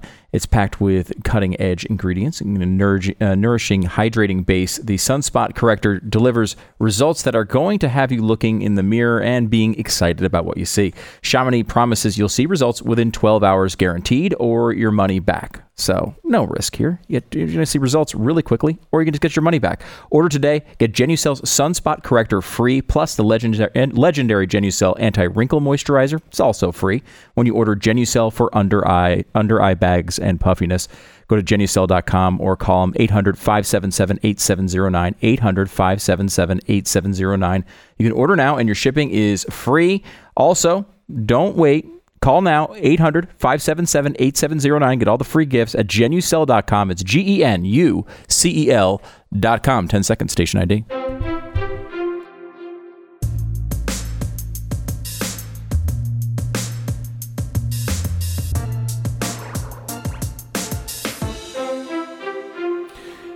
This is the Glenn Beck program, excuse me, and we are talking to Doctor Robert Malone, the inventor of mRNA vaccine technology, and he's speaking out about the COVID vaccine. So you're not anti-vaccine, clearly. Um, and are you saying that no one should have this vaccine, or that we should just be aware of some of the side effects? Um, I'm not saying these vaccines are saving lives, and thanks for letting me just hit that head on, okay? Um, right. What I have problems with, and, and Glenn, it, it I, I mentioned this on Tucker's show, and I'd like to amplify it just a little bit on your show, if you don't mind. Um, no, and I ahead. checked in with, with some F D A colleagues last night uh, just to make sure that I was still representing what they understand to be truth. And these are very senior people. What we have is a situation in which the databases, this is going to kind of sound, kind of sound kind of wonky, the databases that are supposed to capture the adverse events, that's the bad stuff that happens in in time relating to the vaccine. It may or, not, may, or, may or may not be related, okay? The databases that are supposed to capture this are a train wreck. They're very poor quality here in the States, and so when the C D C says that we have this, that, or the other incidence of this, you know, for instance, the recent cardiac problems in adolescents, they're basing that on what, by their own admission, is really faulty data. We talk about V A E R S. There's also the V SAFE system. So that is the core problem here, is that we don't have good information to make calculations about risk-benefit for different populations. And folks like you, me, and your listeners don't have full transparency about what those potential adverse events are. That's not legal. They ob- they are obligated to share it with us. My argument is not that you should or shouldn't take the vaccine. My argument is that you have the right to know and make your own informed decision. That's the federal law. It's real simple and straightforward. Now, this, I do have this concerns is what... about some of the adverse events that are happening. I do have concerns, and I think that that particularly the Moderna vaccine, the dose is too high. I think that we need to quickly roll out re-engineered vaccines that are that no longer have some of these issues that are associated with spike protein in both the adenovirus and the mRNA. They're both based on gene therapy. Okay, I think that we really need to look at re-engineering some of those. And I think for those of you in the audience who are not comfortable taking a genetic-based vaccine, like the ones that are currently available, I gently suggest, and I have no conflict of interest, no stock in Novavax, but Novavax is a much more traditional vaccine product.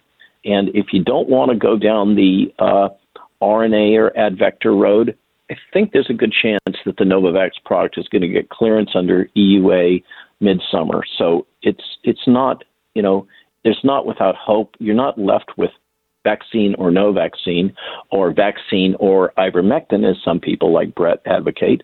There's other options coming. Uh, so I just want to give so, that message out. So you were just talking about a spike in protein. Um, respond to this. Reuters just run uh, just ran fact check COVID nineteen vac- uh, vaccines are not, what is yeah, it, cytotoxic? Cytotoxic? Cytotoxic, yeah. So I really, they, they yeah. followed, actually, PolitiFact was the first one. And then Reuters comes out. By the way, Reuters is part of the Trusted News Initiative when we get to talking about censorship. Okay, so we'll, we'll get there soon enough. Reuters ran this, and they did it based on statements that are really carefully worded and a little obtuse from federal officials.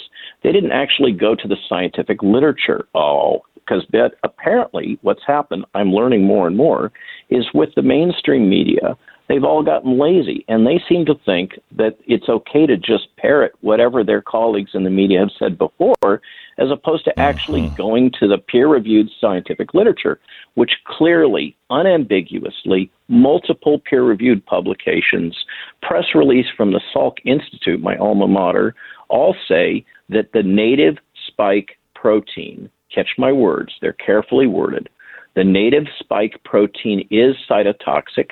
It does open the blood-brain barrier. It does have multiple problems, and it's probably associated with the blood coagulation based on the Singapore paper that just came out reporting the adverse event of blood clots in the brain in far too many people than it should be happening in after mRNA vaccination. Okay, so Reuters, thank you very much. You made it really easy for me to fact-check the fact-checkers, because all I have to do is pop open PubMed, do a search, and cite the peer-reviewed literature. You're wrong. Hmm. Now, what was done, this, this is the, here's the truth, okay? Then I get the comments, oh, but they engineered the spike protein for these vaccines so that it's not toxic. The problem with that is that that would require time travel, because they didn't know at the time that they were doing the engineering that these cytotoxicity hmm. and other effects happened, okay? So, they yes, they did do some engineering. I'm not sure that that engineering didn't make it more toxic. I don't know if it made it less toxic. Here's the point. The way it works in drug development is kind of like the French judicial system. You're guilty until proven innocent. In drug development, hmm. it's assumed that it's toxic until it's proven not to be toxic. So if you're going to say that the stuff that's expressed in these gene therapy-based vaccines is not toxic like the native spike protein is, it's your obligation to prove it. Now, I've invited people to post that are saying these things, to post any peer-reviewed literature, any documentation that shows that F D A has forced the pharma, or pharma has published, or the N I H that engineered, the N I H Vaccine Research Center that engineered the Moderna vaccine, to post how they prove that it's not toxic. The data aren't there. I've never seen it. I would be, I'd be overjoyed to see it. Then I could put that concern to rest. But it's it's one of these, it walks like a duck, it looks like a duck, it quacks like a duck, it's probably a duck. And the fact that we have this overlap between the symptoms of COVID, the symptoms of long COVID, the symptoms that are associated with the post-vaccination syndrome with the adenovectors, and some of the symptoms, more rare, perhaps less severe, that also are cropping up with the mRNAs. What's the common variable? It is the spike open reading frame protein. Does that make sense? Simple stuff. We are uh, we're talking to the guy who um, invented the uh, R N A Uh, vaccination, or the the uh, mRNA vaccination, um, and he has been silenced. Doctor, we have only scheduled a half hour here. I, I, could I? May I ask you to come back, because there's so much more to this story, and I will clear my, my schedule. So, and okay, and would I, love to do that. I got to tell you, I get I get flack about going on conservative media. Conservative media are the ones that are interested in these topics of of free speech, freedom of information, personal rights. If C N N wants to invite me on, I'll be glad to be on. I, I have to tell you, uh, Doctor, there, this is not a conservative, this is not a political issue. This is a science issue, and we should all be looking for the truth, especially when we are we're putting things into people's bodies and not getting the full truth. Back with more in a minute. Can we see if we can schedule him for Monday? Let's give him an hour on Monday. Um, all right, let me tell you about our sponsor this half hour. It's Rec Tech. All right, Rec Tech. Big game day. You got all the snacks out on the table. The burgers are on the grill. You've succeeded in slouching as low as humanly possible on the couch and, you know, just just ready to watch some sports and, you know, unbuckling your belt. And you think to yourself, old Glenn hates sports. So he's no doubt out there watching over the hamburger. Yeah, yeah. He'll be out there probably the whole game. That's where you're wrong. I have Rec Tech. It's smart grill technology, which means it cooks the food perfectly for me every time. I don't have to be standing by it. So when you're sitting there yelling at Joe Montana or Michael Jordan or whoever's playing the sport on the tube, I've already sneaked up behind you and eaten all the snacks. Yeah, and I'm probably going to eat all the burgers, too, because I'm not distracted. Follow Rec Tech on all social media. Sign up for their newsletter, Rec Tech with a Q, R E C T E Q dot com, Rec Tech dot com. Glenn originally got into talk radio to get away from Britney Spears. Today, he goes the opposite direction. His words on Britney today oh, yeah. on Glenn T V, Blaze T V dot com slash Glenn. Really important. Important. Hey, everybody. Kamala Harris is finally going to the border. She's going to get to the bottom of it. I'll bet she finds global warming down there. No. Um, Mark Morgan is the former acting uh, uh, Customs and Border Patrol commissioner. Uh, we wanted to get him on the phone and uh, get his thoughts on what happened to the latest commissioner of the uh, Border Patrol, who's just been relieved of his duty. Um, what happened there? Also, what does he expect to be happening uh, with uh, uh, Kamala Harris uh, on her border trip? Mark, welcome to the program. Glenn, thanks for having me. I really appreciate it. You bet. So give me your thoughts. First of all, what's happening on the border that Americans aren't really aware of because the, the it's not being uh, covered. Uh, and what happened with the the latest head of Border Patrol uh, when he was let go? Well, well Glenn, first, l- let me talk about w- what's happening at, at the border. I, I think what the Americans don't know, and look, I'm going to be direct because I don't know any other way to be, because this administration did just flat out blatant lies. It's beyond the political spin and misdirection. It's just flat out lies. And I think what's really important is when we talk about securing our borders, Glenn, and you know this, I've heard you talk about this countless times. It's not just about the illegal immigration threat that we face and that crisis. When you have borders that are unsecure, those borders, our borders, are unsecure to the vast, complex multitude of threats that we face from outside our borders, whether that's criminal Correct. aliens coming through and making their way right to every neighborhood, the drugs pouring through our, our, our, our southwest border, making their way to, to every neighborhood. And I, and I could go on and on. That is, is one element that, that's being hid from, from the American citizens of this country. That, that that's why borders secure, and that, that the threats we face, the issues that we face do not stay in our southwest border states. They make their way over into every town, city, and state right now, and it's a total uh, uh, a catastrophic, unmitigated crisis on the southwest border. And now, so let me switch. So Rodney Scott. So I, I, I was actually the, the former commissioner of Customs and Border Protection. Rodney Scott is actually the chief of the Border Patrol, which is a component within oh, okay. C B P. So, but, but but this is important, Glenn, and, and I really appreciate you bringing this up. Is that is that as the chief of Border Patrol, he has about twenty thousand men and women underneath him. He is responsible, directly responsible, ultimately for our border security. And here's the key: it's a career position. It's a career position of a law enforcement executive. It's not a political appointee position. You will find no other federal agency in this government where career officials are treated like political appointees.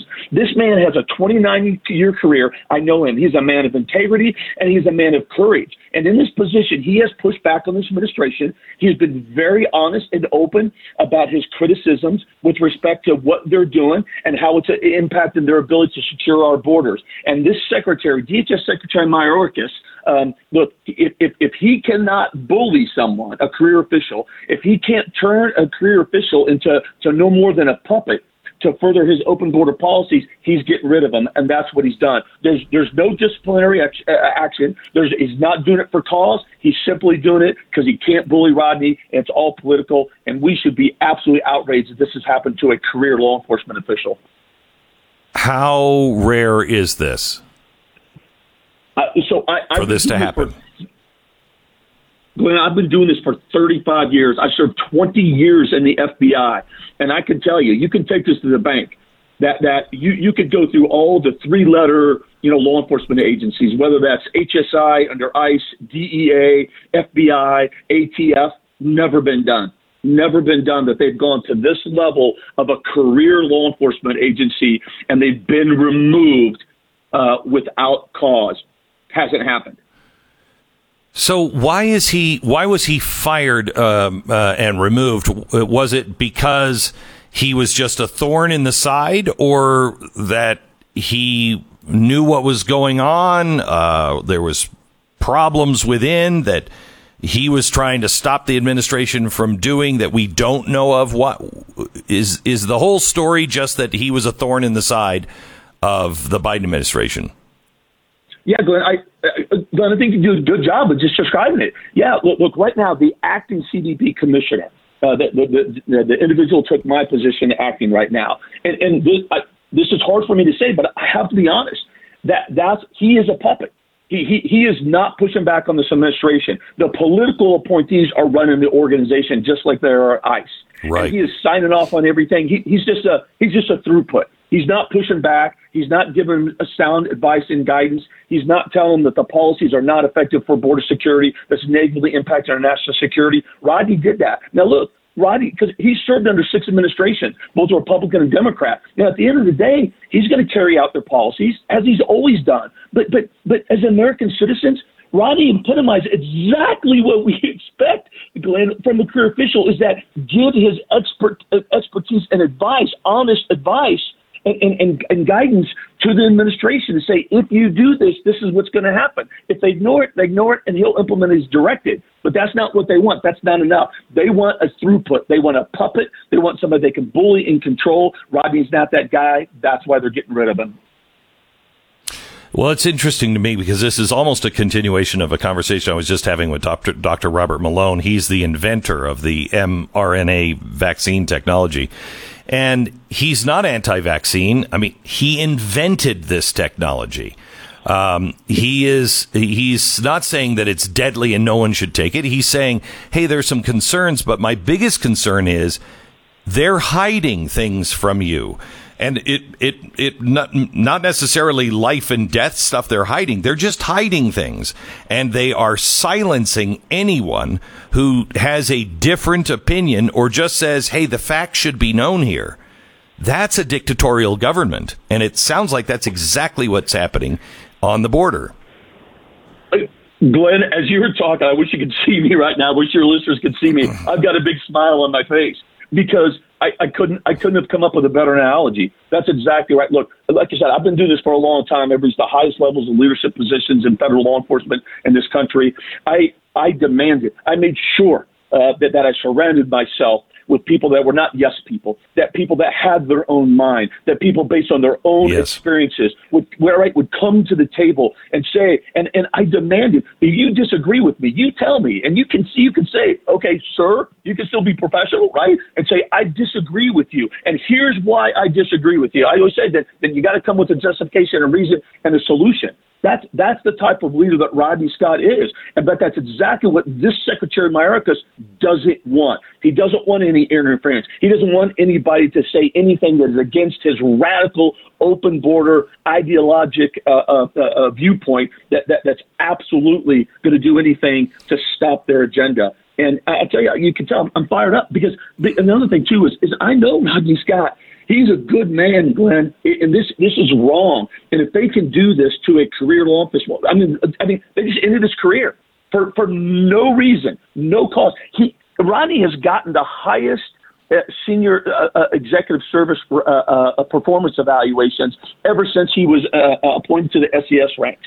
Uh, the highest marks. There's there's there's not been a derogatory performance evaluation. They can they cannot point to one issue on his performance of, uh, of uh, evaluation that, that would justify this. It's all about politics.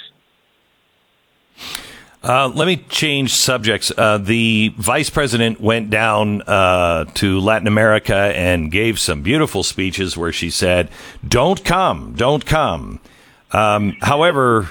You know, my my my father used to say, it's not your words, it's your actions. So, son, you can tell me anything, but I see the way you're living your life. I see the way you're acting. Uh, and that's all that matters. Uh, I think the same thing is being uh, can be said uh, for those people who want to come to America illegally uh, or just want to come to America and they find this as an easy path.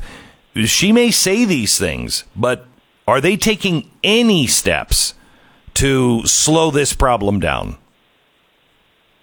So, Glenn, both of those points are spot on. Look, it's a it, it's a joke. Let's be honest. I mean, the the, the the cartels and human smuggling organizations, I mean, they're laughing at this administration, right? And the words, don't come. It's even worse than that, because because they're not saying don't come, right? To, to, to, we're talking about those that are intentionally illegally in our country. They're not saying don't come. They're saying don't come yet, right? So so it's even it's even worse the fact that it's just words. I mean, their own words are, are telling them to still come. It's just a matter of when you should come.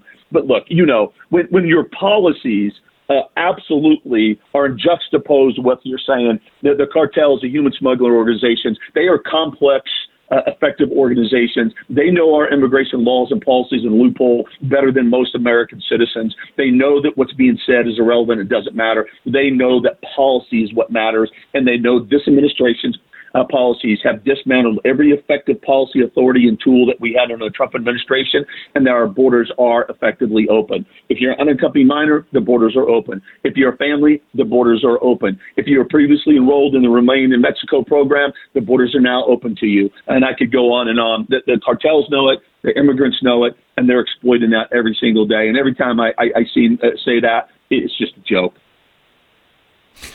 Um, the uh, the vice president's trip, uh, she's avoided it and avoided it and avoided it. And then Donald Trump said he was going to go down, and all of a sudden she's interested in going to the border.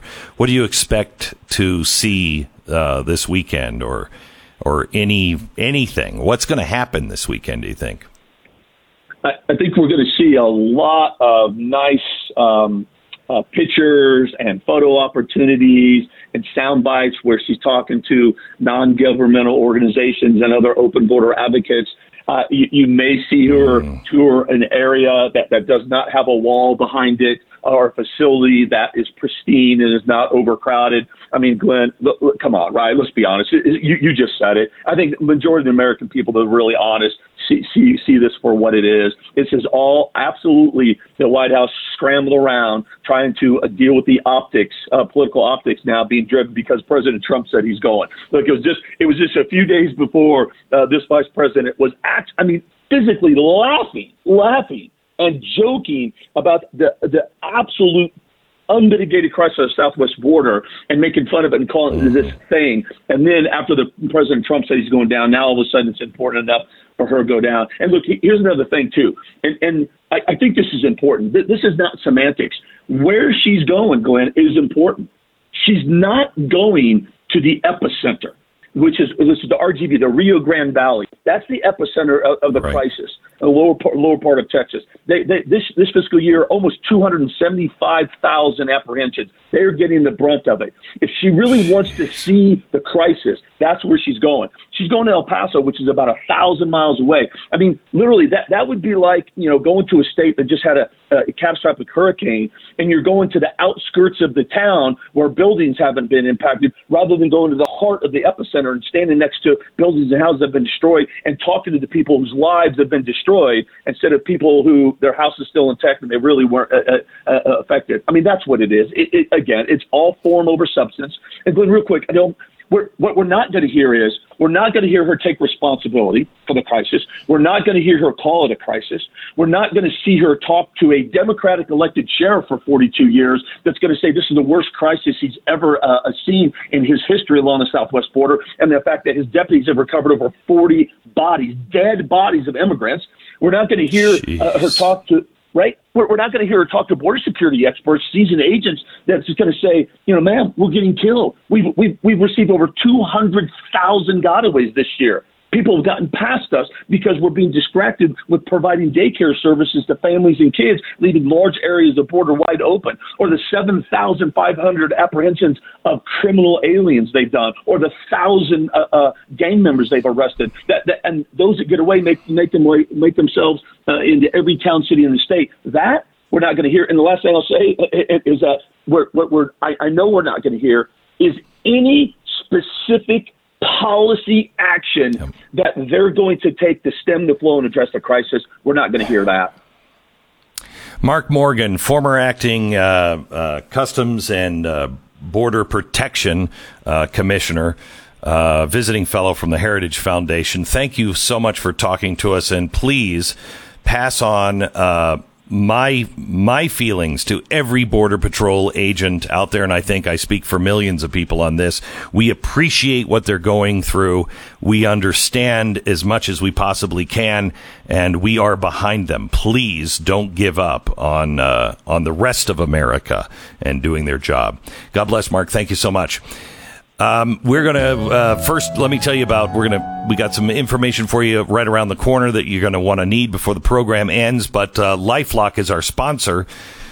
You know, there are some experiences that are better left un, unlived. And one of those is identity theft. I, I don't want to go through it to know that it sucks. I, I know that. I kind of can figure that one out on my own.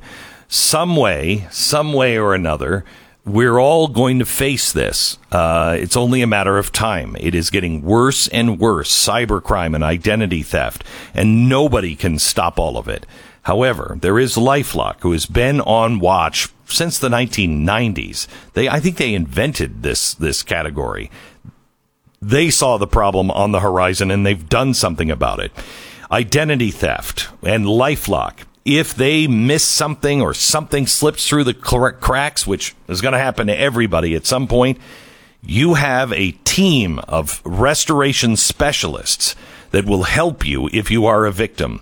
So call one eight hundred LifeLock, one eight hundred LifeLock, or head to LifeLock dot com. Use the promo code Beck, get twenty-five percent off at LifeLock dot com. The Glenn Beck Program. Oh, yeah. Today, I'm going to be participating in Brooker's Founding Flavors, the Liberty Bell Bowl Monumental Sunday Eating Contest. Oh, it'll be covered locally uh, in uh, Salt Lake City uh, by uh, Rod Arquette and K N R S. Mike Lee, Sean Reyes, Tim Ballard, David Osman, and me. We go head-to-head to see which one of us can eat this colossal sundae. And I'd have to say, I'm an early and late favorite. Uh, I am an expert at consuming ice cream. Don't nobody get close to this mouth tonight. It's the Glenn Beck Program.